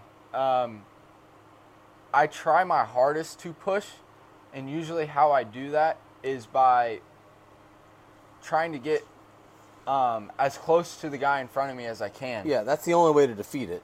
Correct. Or if I can't get as close to them as I can, like maybe we're matching speed or, or something like that, um, I try and at least be able to see his bike. Because if I can see his bike, I can see what's coming up ahead. Yeah. I might not be able to visually see that dip in the ground, but if I see the way his bike is reacting over those bumps, I can prepare my body and my bike to hit those bumps the same way or better to make sure that I don't do what they did. So Yeah. that's my my tip of the day as a A level rider. If you guys are racing in a dust race, try and try and instead of looking at the ground directly in front of you, because especially a lot of beginner riders, that's what you do. Yeah. You're looking at the ground directly in front of you. Try and look out at the rider that's in front of you, not the ground in front of you. And and visualize their bike and how their bike is moving. And and you can if you do it long enough and you get good at it, you can literally tell exactly what's about to come up without even seeing it because you're able to see what their bike's doing. So it's kind of you got to know what to look for, but also at the same time, um, you can learn how to do it. It's not like you're born with it or you're not born. And the only caveat I'll give you to all that, because I've done it, when you do that tactic, when they blow a corner, you have also blown that same corner. that is absolutely and when they stop, correct. you're hitting them because they don't, they missed the corner, and guess what? You were following that bike, and all of a sudden you're like, oh shit, okay, well we all missed it. Now how do we get out of here? Because you don't know where the corner is because you can't see anything. So after after you saying that, beyond the curve, the MX podcast is not liable for any injuries that you sustain by doing any of the tactics we talk about on the show. Um, I didn't. I I- was busy Saturday. I actually had the chance because my life is multifaceted. I went to a cross country meet to see. Which, by the way, I don't care what sport you're in. If you're in it, if you're in the sport in it, I saw parents yelling at cross country runners to pass. You can get four more runners. Four more. It looked. I've been to the Indy 500, mm-hmm. and the crowd looked like I was at the Indy 500 for a cross country meet. It was a state championship, and then I had the opportunity to go to Dade City and watch uh, motocross Saturday night. So I did not get the opportunity to go to to Bartow to watch the quads, and I didn't know if there were any big names or any big stories from the quad race on Saturday, um, or if it was kind of a, a lull weekend. It was just standard FTR guys. It was just a standard FTR, guys. Um, Brandon won by minutes. He uh, he ended up switching to the 450 this weekend now that GNCC is done, so he's back to training on the 450. Um, he won by, like I said, minutes. Probably more fun on that course, honestly, just because you could slide. I I would think so. I would FT, FTR, in my opinion, is 15,000 times better on a 450 compared to the 4x4. But I can understand why he races the 4x4 when Yeah. we're in season. Um, but uh, Hunter is down here in Florida. But like I said earlier in the podcast, he was at the money race in Mid East um, because that is his livelihood. You Yeah. know, he's got to he's got to make make his his money where he needs to make his money. So that's where he was at. So for on the quad side, it was just a standard standard weekend. But I know on the dirt bike side there was Dude. one one big name guy that Well, there was, was actually two big name guys. oh two big name Yeah. guys. So Jack Chambers came home. Mm-hmm. Um, for those that don't know, especially on the, Jack Chambers started as an FTR kid. Mm-hmm. Um, he actually he and Jesse Ansley and oh dude, there was another kid that were, they were they used to battle it out together. Uh, Mm-hmm. Yeah, Um, and his I dad was really good. either. I can't remember his name, but I apologize. And there were three of them that used to. They were different ages, Yeah. somewhat, but they were like when you used to go watch Saturday races, you were like, dude, these kids are so good. these kids are crazy fast. Yeah. And Jack transitioned to motocross, uh, super motocross, supercross. Struggled a little bit, um, had some rides, did some things. Got the opportunity to go race MXGP this year. Mm-hmm. How cool is that? I don't know the contract. Don't really care. How cool is it that you get to go travel the world and race your dirt bike? Like Yeah. fantastic. On top of that, he got to represent Puerto Rico in the Motocross Yep. the Nations. Mhm. How cool is that? He's from Auburndale. He's a lo- he is as local as local can get. Yeah, what, 45 minutes? Yeah, and he is racing all over the world, representing Puerto Rico, a territory of the United States, or I don't even know if it's not a territory. It's I don't even know what they're called anymore. It's something. Something, and he came home, and he's going to be doing some off-road training to get ready for MXGPs. Which is funny. We were all laughing at the race because there are some of the MXGP tracks that probably are about the same Yeah. feel if you listen to podcasts that cover MXGP, some of their tracks are about as rough as the track was this weekend. Also, Justin Starling, who did the Oh, I GNCC totally forgot about Justin. Yeah. Iron Man, um, he finished what 14th, 15th, or something like that in the Yeah. GNCC. This weekend, he only finished seventh at the FTR race. I don't know if he got a bad start. I'm not Yeah. sure. He told point blank my suspension was not set up for this Now, track. question was that double A or Double A, overall? Dub- oh double A. Double A. I don't know. He finished seventh because I will get into that in a second. Okay. Um, but Jack, here's the difference Jack would come through. He was wheeling. There was a section at the end that came through a cattle gate, which, by the way, the cattle were trying to cross the road, which was awesome because guys would come around the corner and cows would jump and buck and kick, Yeah. and guys would keep coming. And then there was like this little, like, almost like a single, but like a roller. Mm-hmm. And then it just dropped off, and it was the standard finish where you go under the bridge. Yeah. That is getting eaten up so bad. Jack was wheeling through it. The lowest RPMs, the, he's running and it's like ball flying. Garrett Edmiston, who's like forty something now, Yeah. was was the guy in FTR mm-hmm. and had some national success in GNCC. He's like whoa, and Jack's like whoa. Jack was leading by a minute, led by a couple minutes. Did he? Yeah. He was always over a minute. He is riding so smooth, and I'm guessing the time in Europe because they have Saturday practice, Saturday practice, qualifying, Sunday morning warm up, then the two Yeah. motos. They're getting so much seat time, and the tracks over there are prepped completely different than our pro motocross tracks. Mm-hmm. So he came home, he hops on a bike.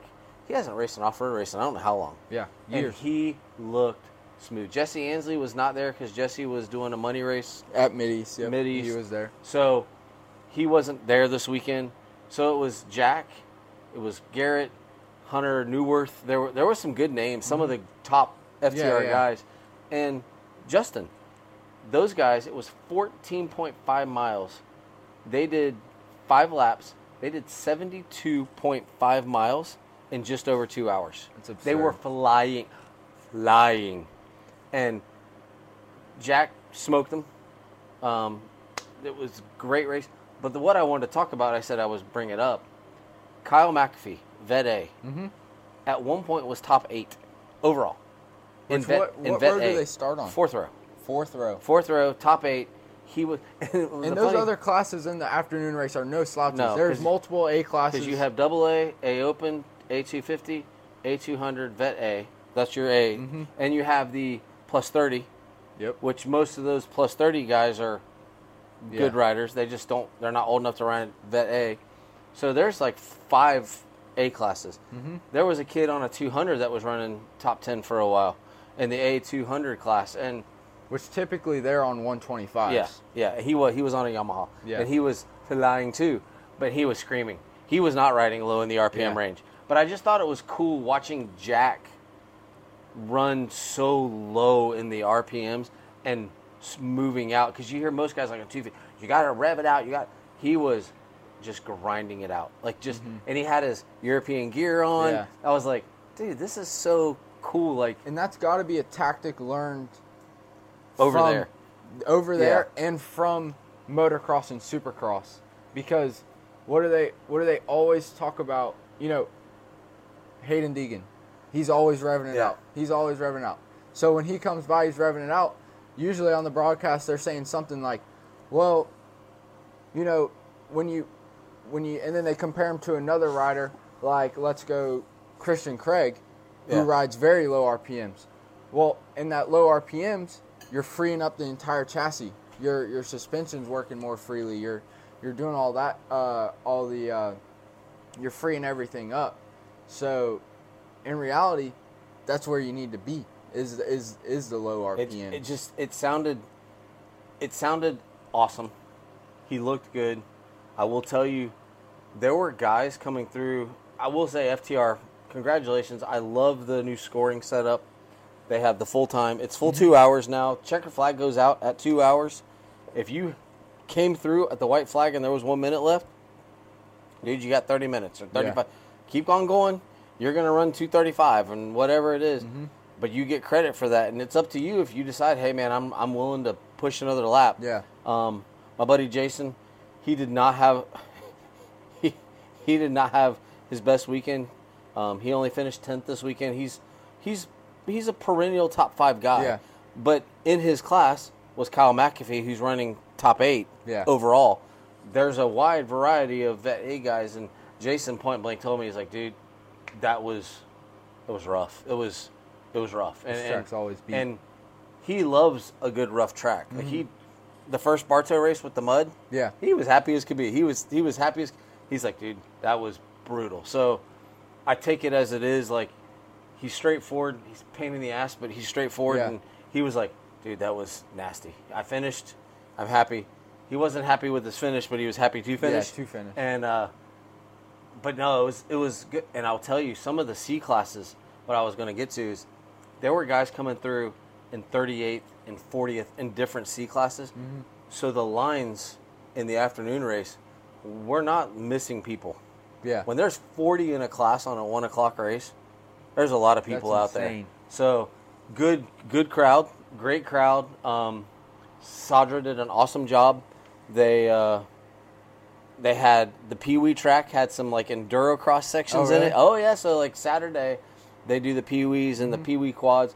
They had enduro cross sections and they had Oh. a staging area. So instead of that melee of everybody, Yeah. they had everybody in staging. Nice. So, um, congratulations, FTR, for continuing to.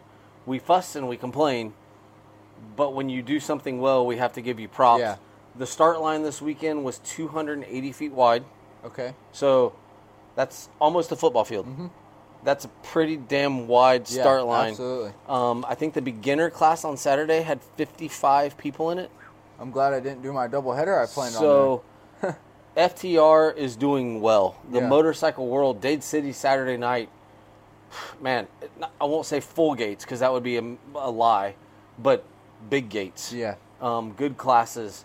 I got home at 120 Saturday night or Sunday morning because there was racing on top of the costume contest and the pumpkin run and but the off-road world right now if you're up north and you have some vacation time come on down do a race um, bartow next week uh, two weeks from now again it's going to be it will not be concrete it is more of a No, sandy I love the other side of the property. it's more it may be dusty but it's going to be more sandy Oh, it's gonna be Um, dusty. It's Florida. and uh, unless we get some rain, sandy. I saw some of the grass track sections Yeah. they've cut.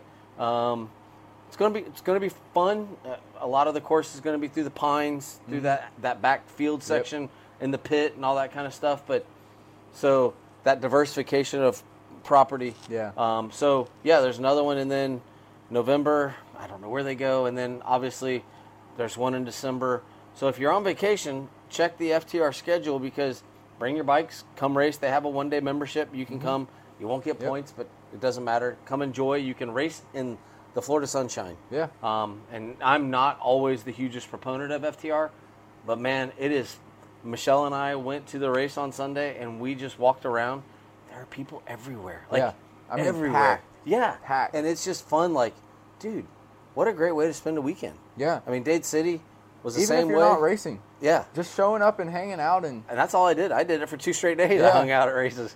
So, but no, um, any bench racing stuff. I, I, I, I know that we crowned a champion in GNCCs, and we're in the heat of FTR. Have you heard of any rider changes, equipment changes? I mean, on the quad side, there's really not much equipment Yeah, to change. no.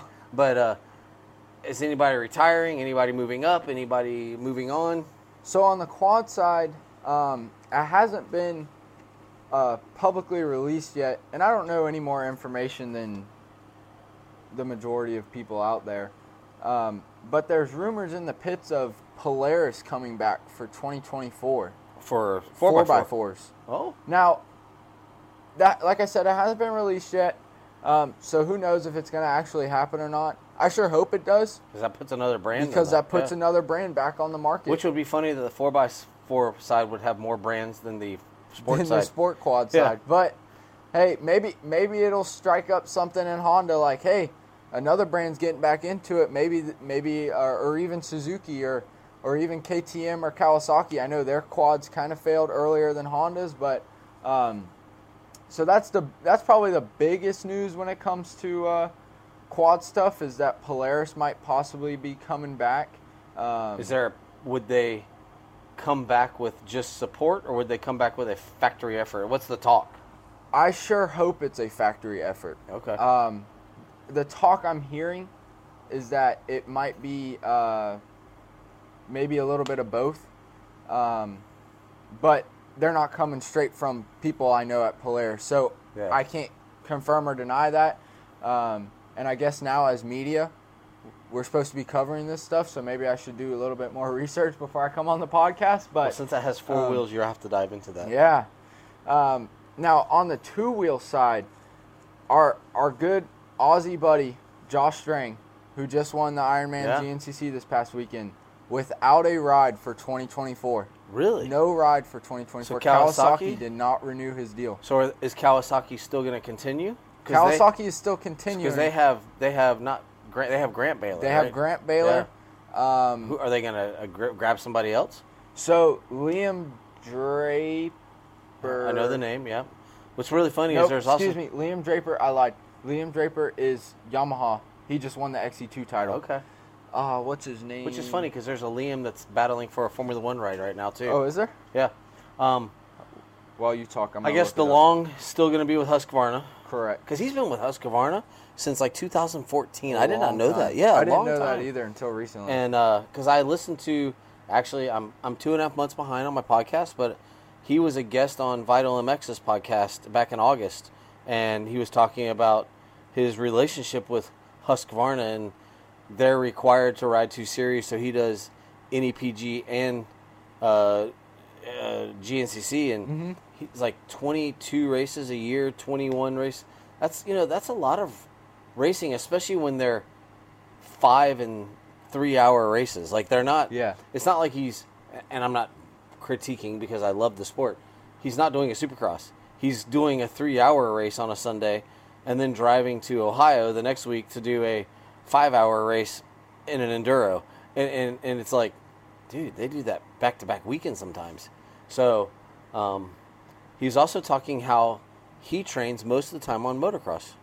I know a lot of the bike. Like I was just listening to Josh Strang's podcast with Steve Mathis. Oh, yeah, that came out- That yeah. just came out, and uh, Josh was saying, um, on weeks that they don't have a race, they'll typically ride three times throughout the week, and two of them will be on motocross, Really? and one will be on. Well, who wants to dodge routes every time they ride? Not me. Yeah. I don't. Um, so the person I was trying to think of, Lyndon Snodgrass. Lyndon Snodgrass. who was the reigning XC1 or XC2 champion this year. He went back to defend, um, but I heard he had some really bad health issues. Not injuries like during a race, but just um, I can't think of the the when Epstein Barr? um, I think it was something along the lines Mono? of Epstein Barr. One of those? It was something like it wiped him out for almost the whole season, pretty much. So um, he's moving up to XC1. Obviously, he took his year to defend. He failed, unfortunately, due to health issues. So he is now moving up to XC1. So I believe he is taking Josh Strang's spot. That's kind of Um, that's that's gonna be sad because Josh has been a stalwart. Ah, Golly, how long has Josh been a part of I think- GNCC? A long time. So in talking in the Steve Mathis podcast, um, he said he is coming back no matter what next year. Oh, really? He is going if he does not secure a ride, which all the teams are full, so I don't really know where he'd be able to secure one at unless somebody just opens their doors up. Um, I got a 250 FX. yeah, he said he's coming um, full privateer effort next year if he uh, if he cannot. Hey Fuzzy, you want to go GNCC racing next year? Yeah, now you got another sponsor. Yeah. Um, which talking about sponsored riders, um, I know this is the this is the XC side of the podcast, but um, I'm gonna say ours because I think I'm a part of Beyond the Curve now. Our sponsored rider Rylan um, did the Dade City race this weekend. Yeah, that was funny. He uh, he got Dade City. We call we said he got Supercross. He he came out tentative. Uh, he's he's in the midst of some training. I'm actually going up to hang out with him on Friday. He's doing some testing at UF uh, and their sports science stuff, and um, I'm gonna do a video with him up there. And he came to ride, smiling the whole time, had a great time. Um, Dade City is it's a local race. Mhm. There are guys that own Dade City Yeah, and uh, Caleb Groves, one of the guys we mentor, he's a future MX rider. He rides for Future MX. We kind of mentor him. We we have no affiliation with him. We just mentor him. Derek much more than I. yeah, Um, Rylan had a great shot out of the gate and then backed out too quick, and I think I shuffled back to fifth at the first moto. And second moto, we told him like, dude, you got to stay on the gas. I, I said three more rotations, so my, my my analytical mind is he just rolled out of the gas too quick. yeah. same gate with a rut, got a whole shot, seven seven bike lead, kind of faded back, and a local guy. We thought I thought he got block pass Supercross Mm-hmm. style because Dade City's on the Saturday night track. It's it's a smaller track. Yeah. It's more of a Supercross model. Yeah. With safe jumps, and he's like, "No, Mr. Trey," because he calls me Mr. Trey. No, Mr. Trey, I got T-bone. Well, couldn't find anything. We found a video. Oh boy. Oh, there's video. Oh, there's video. Oh. He he, he got T-boned. So basically, he was on the outside. We had told him work on your insides, work on your inside. He was on a flow, rolled the outside, and a guy basically just came in and just whoop got him, rolled him down. Caleb came off the track and said, "Dude, I wish I was wearing a GoPro," because he's like, "You got T-boned." It's fine. Rylan was Yeah, Rylan yeah, yeah. was fine. He was happy with his whole shot. He was happy with his riding. He was. It was a great night for him.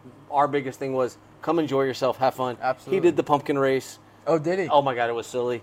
Like they're jumping doubles, and it's dumb. And he's like, I had so much fun, and he made twenty five bucks. I mean, he he made enough money that it paid for his entries, and Yeah. and so he had fun, and it was awesome. But yeah, he got he got Dade City. He Dade City. local guy. Hey, this is I know this track, and You're not gonna beat me. I you're don't not care going who to beat you are. me. And and he he got cleaned out. It was fun. It was it was entertaining. It was a great night. I love the fact that he was fine. Like he was like, dude, I should have protected my insides. Yeah. Like he knew, he, he knows Detroit, and I told him, if you pull that shit in Detroit, I'm gonna yell at you. Yeah. Absolutely. Like I'm gonna yell at you.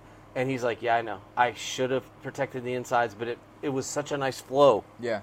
and that's because you're they're jumping and they're just basically jumping, accelerating, rolling the berm. Oh, I see. And if he just would have cut inside, he could have still cleared the table, the next table. But he was like, dude, it was so nice. It was just, Yeah. it was it solid. was. Yeah, and he got the video is awesome because you see him get hit and he goes just down the berm, just just down the berm, and he got up and he pressed and and he did good. So fun night. He's safe. He's fine. Both Yeah. bikes are still in good shape.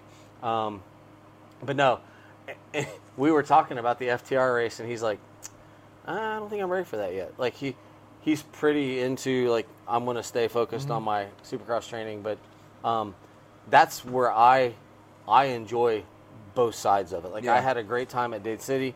I had just as much fun walking around at the FTR Yeah. race on Sunday. Um, so for me, being at all of them, and I don't care. I, I'm not, I'm not, I'm not, I'm not gonna lie. I'm gonna be very honest. I'm not the biggest quad guy because it's not my thing. But when they're racing, I'm there and I'm Yeah. watching and I'm in it. So, but I also will go watch a lawnmower race if it was going Yeah, on. So absolutely. I don't care what the racing is.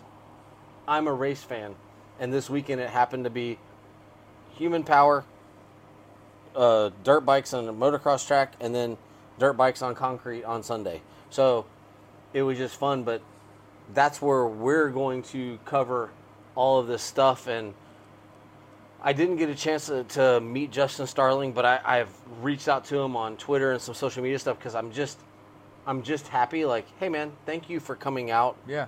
and participating. He gets, honestly, for those guys, for a Supercross, he's a top 100 rider in the U.S. on motor uh, Supercross. Yeah.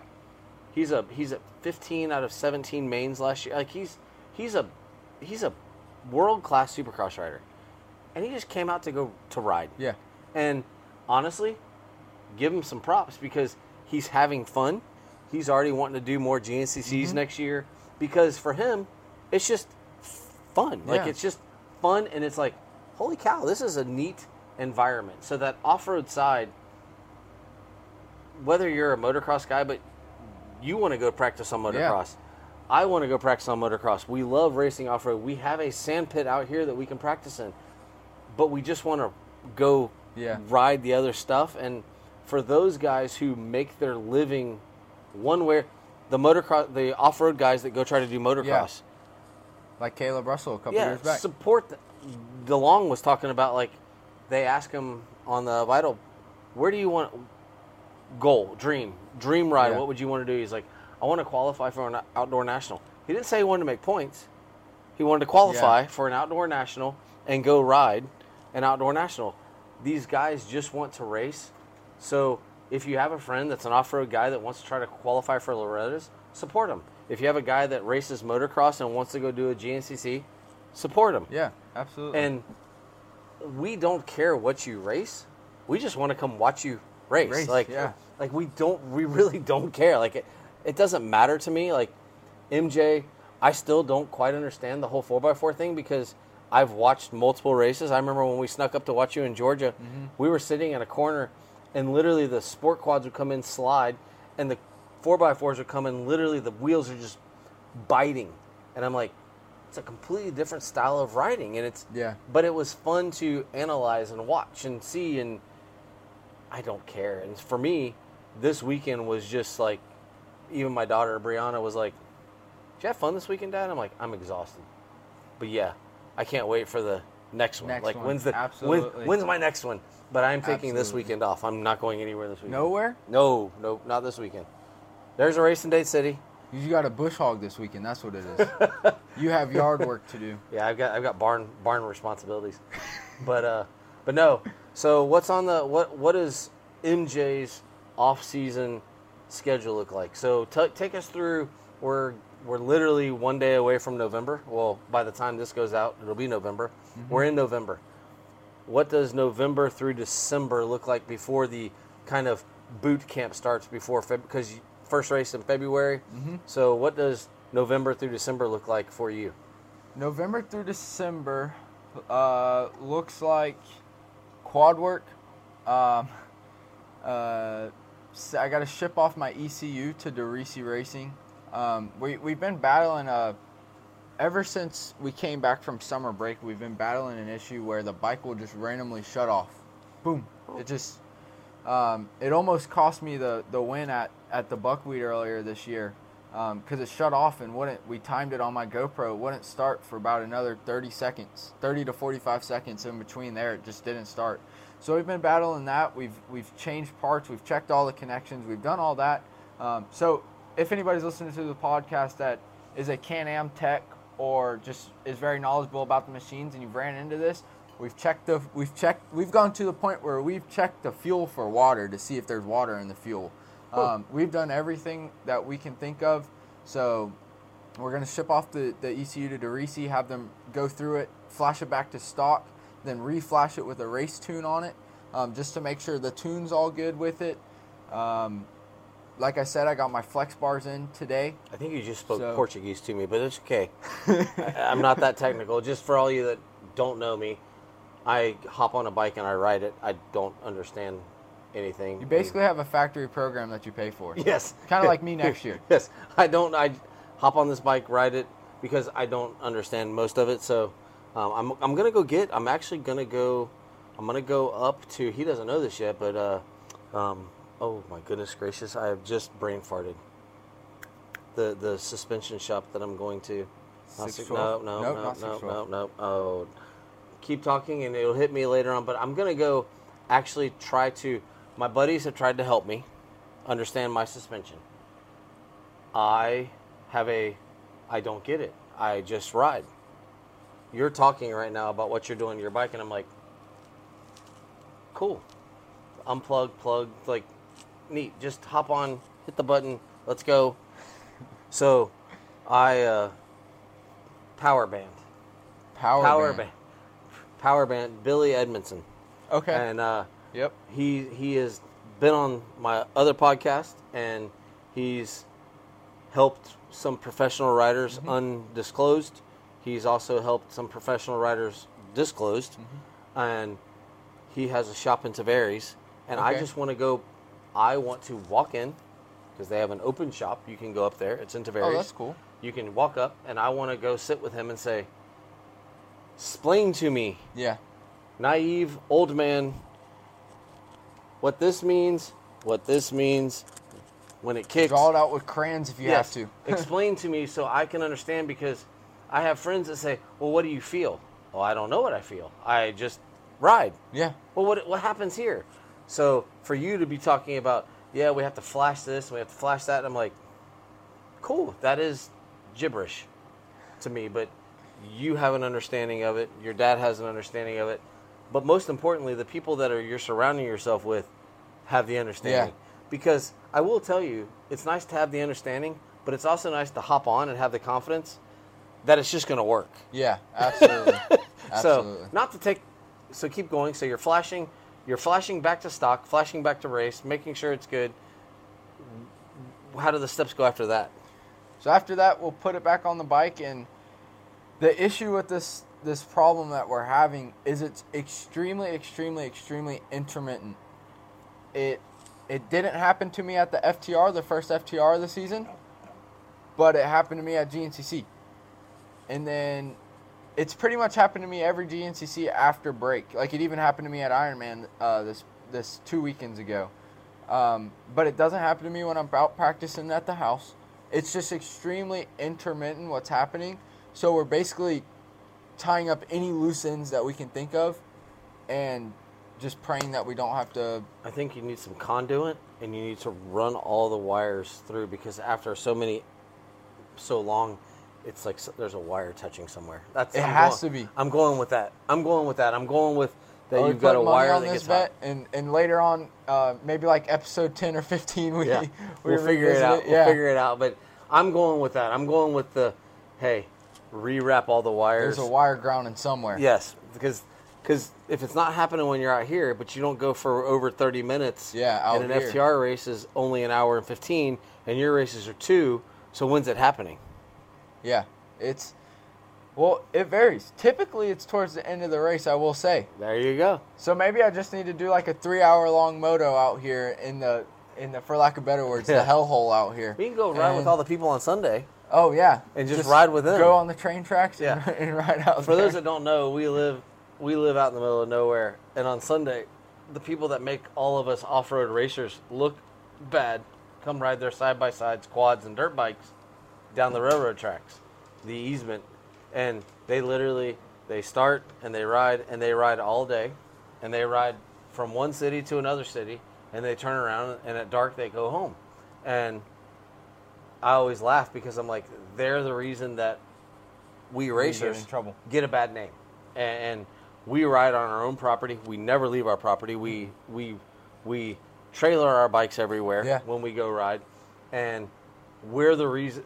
We are not the reason that there's a bad name. It's the people that are riding on other people's property because for some reason people haven't figured out that there's no property that's publicly owned in this area. Yeah, Everything yeah. is privately owned. So when you're riding, you're riding on someone's property. Yeah. But uh, that being said, if you really want to test it, an endurance test, you should just go ride with them. Yeah. They don't get in trouble, so you could hop in No, and ride with them. get in trouble. But you would look weird because you wear a helmet and gear. Yeah, they do not do that. No, sunglasses maybe and maybe a hat, Yeah. But uh, flip flops and or Crocs. But well, I hope you get that figured out. So training wise, what does it look like for you? Do you is it just riding? Is there cardio? What what is a you're moving up to the A class, so you saw what that looked like at the Ironman. What do you have to shift for your program and go ahead and put in order as you prepare for next season? Um, I'm really gonna try and start pushing this cross training thing that I talked about last podcast. Um, like I got the the set of flex bars for the dirt bike um, to to help aid in the cross training, and um, I'm just gonna really try and push that this off season. Um, probably a little bit of off the bike cardio, whether that's running, e-bike rides, road bike rides, or just regular mountain bike rides. Um, that will be in play as well. I don't really do any strength training, obviously. If you're watching the video form of this podcast, you will see that very clearly. Um, It's okay. We but still love you.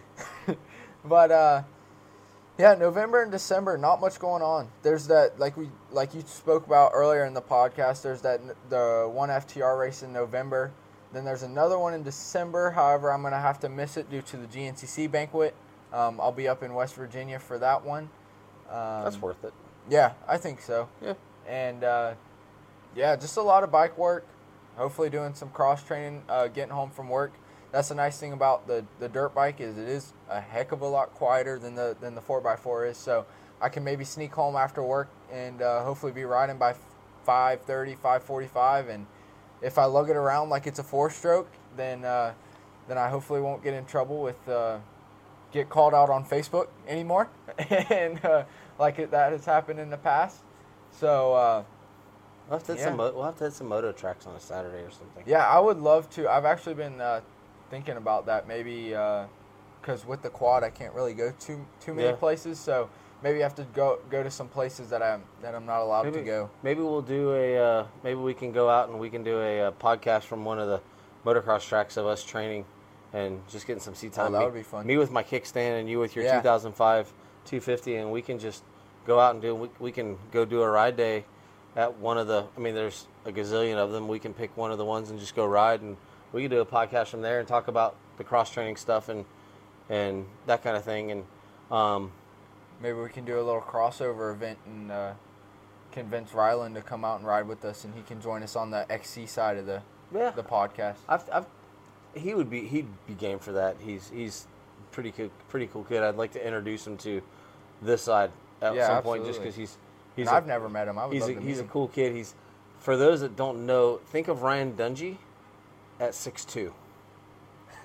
It's kind of he's got that Ryan Dungey Yeah. face, but it's so funny. For you guys, the XC guys, we're a little different, but we still care about our health. So Saturday at the race, I'm like, hey man, it's gonna be late. You want to grab something to eat on the way home? I'm sure there's something we can find for you to eat. And he's like, Mr. Trey, he goes, I bought my dinner with me. Of course you did. Of course you did. So he had his healthy food, his snacks. He is part of Coach Rob's program. hmm So he has his food, he has his Yeah. stuff. So I talked to him, and I'm, I'm going to meet with him in Gainesville on Friday. I'm going to drive up Friday morning and meet with him.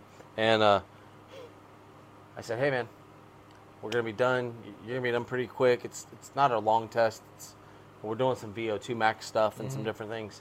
And uh, I was like, you want to grab some lunch and we can just sit and talk? Oh, yeah. Let me search the restaurants to see if there's something that we can eat. As it's apparent, I don't care what I eat. when I'm with him, I eat really Yeah. healthy. So we're in a college town, so there's a lot of options. Yeah, absolutely. So he texts me today. I look forward to it. I can't wait. I've found a couple restaurants that we can go eat at Mhm. for lunch, and I'm like, fantastic. So it, I know he's supercross, and that's his goal. But it, it doesn't matter if you're supercross or top level of cross country, minus Stu Baylor. yeah, minus Stu Baylor The rest of the and Adam McGill. yeah, but even Adam does stuff. I think, but for the most part, they there is a training regimen and a dietary Yeah. care that these guys have. I mean, and it just cracks me up because then there's guys like me and my friends, and it's like, yeah, we want to be healthy, but damn, that beer on Friday night really sounds good. Yeah, and, and, absolutely. And so we are healthy, and then we, uh, hey, Rowland, you want to drink a beer? Like we, he came down to visit. You want to drink? A, oh, our battery Oh, our died. fan died. Oh, Uh oh. You want to? You want to drink a beer? I've never had a beer. Really? Well, no. He says, one time I had a beer. What about a soft drink? I've never had. He drinks water, and I'm like, dude, we got to get you to.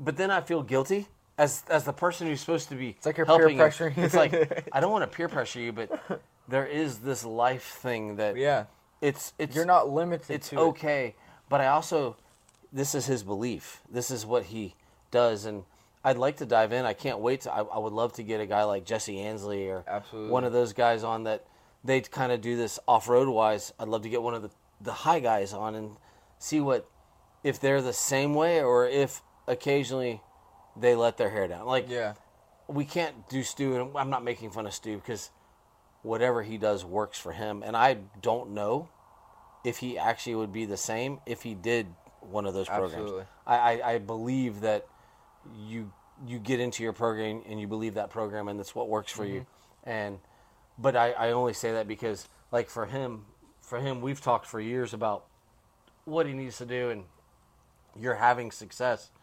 But is there something that we can change and what's gonna make you better? yeah and and, and Yes, you're already good, but what can make Yeah. you that much better? yeah so we we joke and that's going to be kind of i think we might have a focus on that of like is there stuff you're adding as we get into next season is there stuff you're adding is there stuff you've taken away is there something you've changed Yeah. is there so that i think that would be a fun way to do it and just so you guys know mj's working hard on this side I am not the go out and get the interviews. I will sit down and do the interviews. I'm not the go out on on the motocross side. That is Derek's on the off road side. That's MJ. Not because I think I am a super super shy person. If someone introduces me, we will talk for hours. Yeah. But I'm not going to be the one to walk up to you and start a conversation, um, point blank. So MJ's working hard on getting some guests. We will probably do stuff remotely. Um, this is a, a cut down version. We don't have our podcast set up. We're doing Yeah. it remotely, so we are very very flexible. So if we need to go to a rider's house, we'll do that, and um, we're gonna do stuff like I think it'd be awesome to do one at the new Moto Bros when it opens Yeah. up and go down there and. How many jumps did you roll? I jump. I rolled all of them. Yeah. and I didn't talk about single one. yeah, and talk about what it's like to be an uncomfortable guy on a dirt bike Yeah. and and that kind of stuff. So we're gonna hit a lot of stuff. We're gonna get Jason back in here at some point because I actually love it. He's he's an opinionated son of a gun, but he actually follows this stuff and Yeah, and, very knowledgeable person. and he's super knowledgeable and and he has fun talking about it. So we're gonna get him in with us Mm-hmm. one night and we're gonna do stuff and it's kind of slow right now, but we'll still keep talking about things. If there's nothing to talk about, we may just put content out instead. Um, but for this week, it was really the Mid East and it was the FTR. Yeah. And it was the fun at the Mid East and it was the I'm gonna say the star power on the Sunday race at FTR. It Yeah. was for missing a few of the top riders. There were still quite a few top riders, Absolutely. and um, good turnout, good racing. And even though it's getting colder, racing is still hot in this area of the country. Absolutely. And um, like I said, if you're on vacation, you're coming down to visit family, bring the bikes. There's a race. There's places to ride. There's off-road parks. There's Croom, which is if you follow motocross or off-road, every major rider from the 70s to now burns laps at Croom. oh yeah, Cooper Webb and Aaron Plessinger were at Croom before Outdoor Nationals this year, hmm. burning laps yeah, on a Tuesday because no one goes on Tuesday. Mm-hmm. So there are places to ride down here, things to do. There's a new enduro that's been added. So there's, golly, there is stuff just. absolutely. Florida is the place to be in the wintertime. I'm guessing probably like California and Texas. Yeah. But if you're coming down to Florida to go to Disney World, pack up the bikes, find a race, and come join us. And if you're really interested, reach out to us. We'll do a pod with you, and we don't care. Like we really don't care. But uh, anything you want to add before we wrap it up? I don't think so. Nothing too crazy. And if, um, like he was talking about with the interviews, if there's anybody that you guys specifically want us to try and get on an interview, Be realistic. yeah, because we are we are small. I don't know the numbers. I don't have access to the numbers, but I'm sure we are not the biggest off-road podcast or MX podcast out there. So, um, In Spanish, they're Paquito. muy poquito or just Mu- poquito. We'll say muy Paquito. Muy poquito. Muy so we're muy poquito in the podcast realm. So be realistic. Yes, we have our s- sources and our contacts, but you know, do I think we can get Stu Baylor on the podcast? Not as of now. No. So you know, be realistic in, in who you want and who you ask about. Of course, everybody wants the the top guys, but if there's an amateur that you guys want us to to shout like Nick DeFeo or JoJo Cunningham on the dirt bike side or um, somebody on the quad side, like uh, I think Grayson Eller would be a great interview. Um, he's an XC2 quad rider uh, for Phoenix Racing. His dad actually owns Phoenix Racing, the team. Well, that'd be cool. I'd like So- to talk about Phoenix Racing. That would be a That'd be great cool. interview. And I've also seen his dad also get on a podcast as well. So maybe we could get the two of them to come on one day. Does that so mean we have to go to North Carolina though? Is that where they're based out of? Where are they based out of? North Carolina. We, I, that's a good. I trip. mean, if you're down, I'm down. I'm good. We'll we'll We'll we'll, we'll, get out there. But uh, yeah, I think that's all I have. Okay. So, well, as always, that's MJ Adonis. Who are your sponsors? You have to. you have to Um, get. You have to get smoother at this. so yeah, I have my weeklies because I. Uh, You have so many. You have to. Yeah. I'm not. I'm not used to the podium. You know, as a kid, I never got the. I never really got the opportunity to thank my uh, sponsors. So here's my weekly. Um, as of now, it's J Parts. Um, anything really, four x four, um, on the Polaris or Can Am side. I know they do a little bit for sports quads, but mostly for 4x4s. Um, the slack in your Can Am steering um, from that bushing, the stem, and the pitman arm, and the pitman arm bushing. Uh, they sell a kit. Um, all in, you're about 850, I think, but that comes with a brand new stem, brand new pitman arm, and both bushings. It's going to eliminate your slack, and you're not going to have to replace those bushings. I got new bushings at the beginning of this year. Haven't had to replace them all season, and that's multiple GNCC races, multiple FTRs, Mid East races. Um, so clearly, clearly the best product on the market and way better than stock, along with their tie rods and ball joints. Um, as you know, uh, at the Georgia race, I had an OEM tie rod fail on me.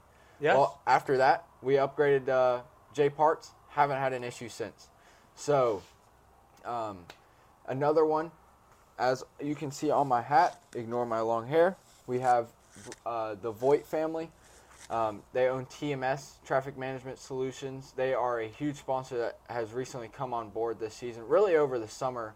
Um, we've been friends for a while now, but really over the summer they've come on board with the program and really excited things coming for 2023 or 2024, excuse 24, me. yeah. Um, so, and I can't wait to announce, announce those things. Hopefully, here on the podcast, first, first, uh, first announcements with it. So, um, those are my two sponsors for the day. Shout out to TMS, the Voigt family, and shout out to J Parts for making some amazingly phenomenal, amazingly phenomenal, amazingly great products for, especially the Can Am and Polaris. Well, for me, since we're going off shirts, I'm going to say this is always brought to you by Michelle and Trey with Century 21 at your service realty. And damn it, USA. In the So, USA. In the USA. But no, uh, this is always because of my wife and our, her commitment to my love uh, of racing. This is this whole thing is funded by Michelle and Trey Real Estate, and um, we just love racing. We love watching kids do things that astound us, um, and we'll do it again next week. I I say 34.5. I don't know what we're to do when there's a break with the motocross podcast because we are going to take a break. I don't know if we have an invisible number or if we like, if it's next week and there's episode, there's no 35 and we we come, do we just come three? Because that's going to be weird, but guess what? It's okay.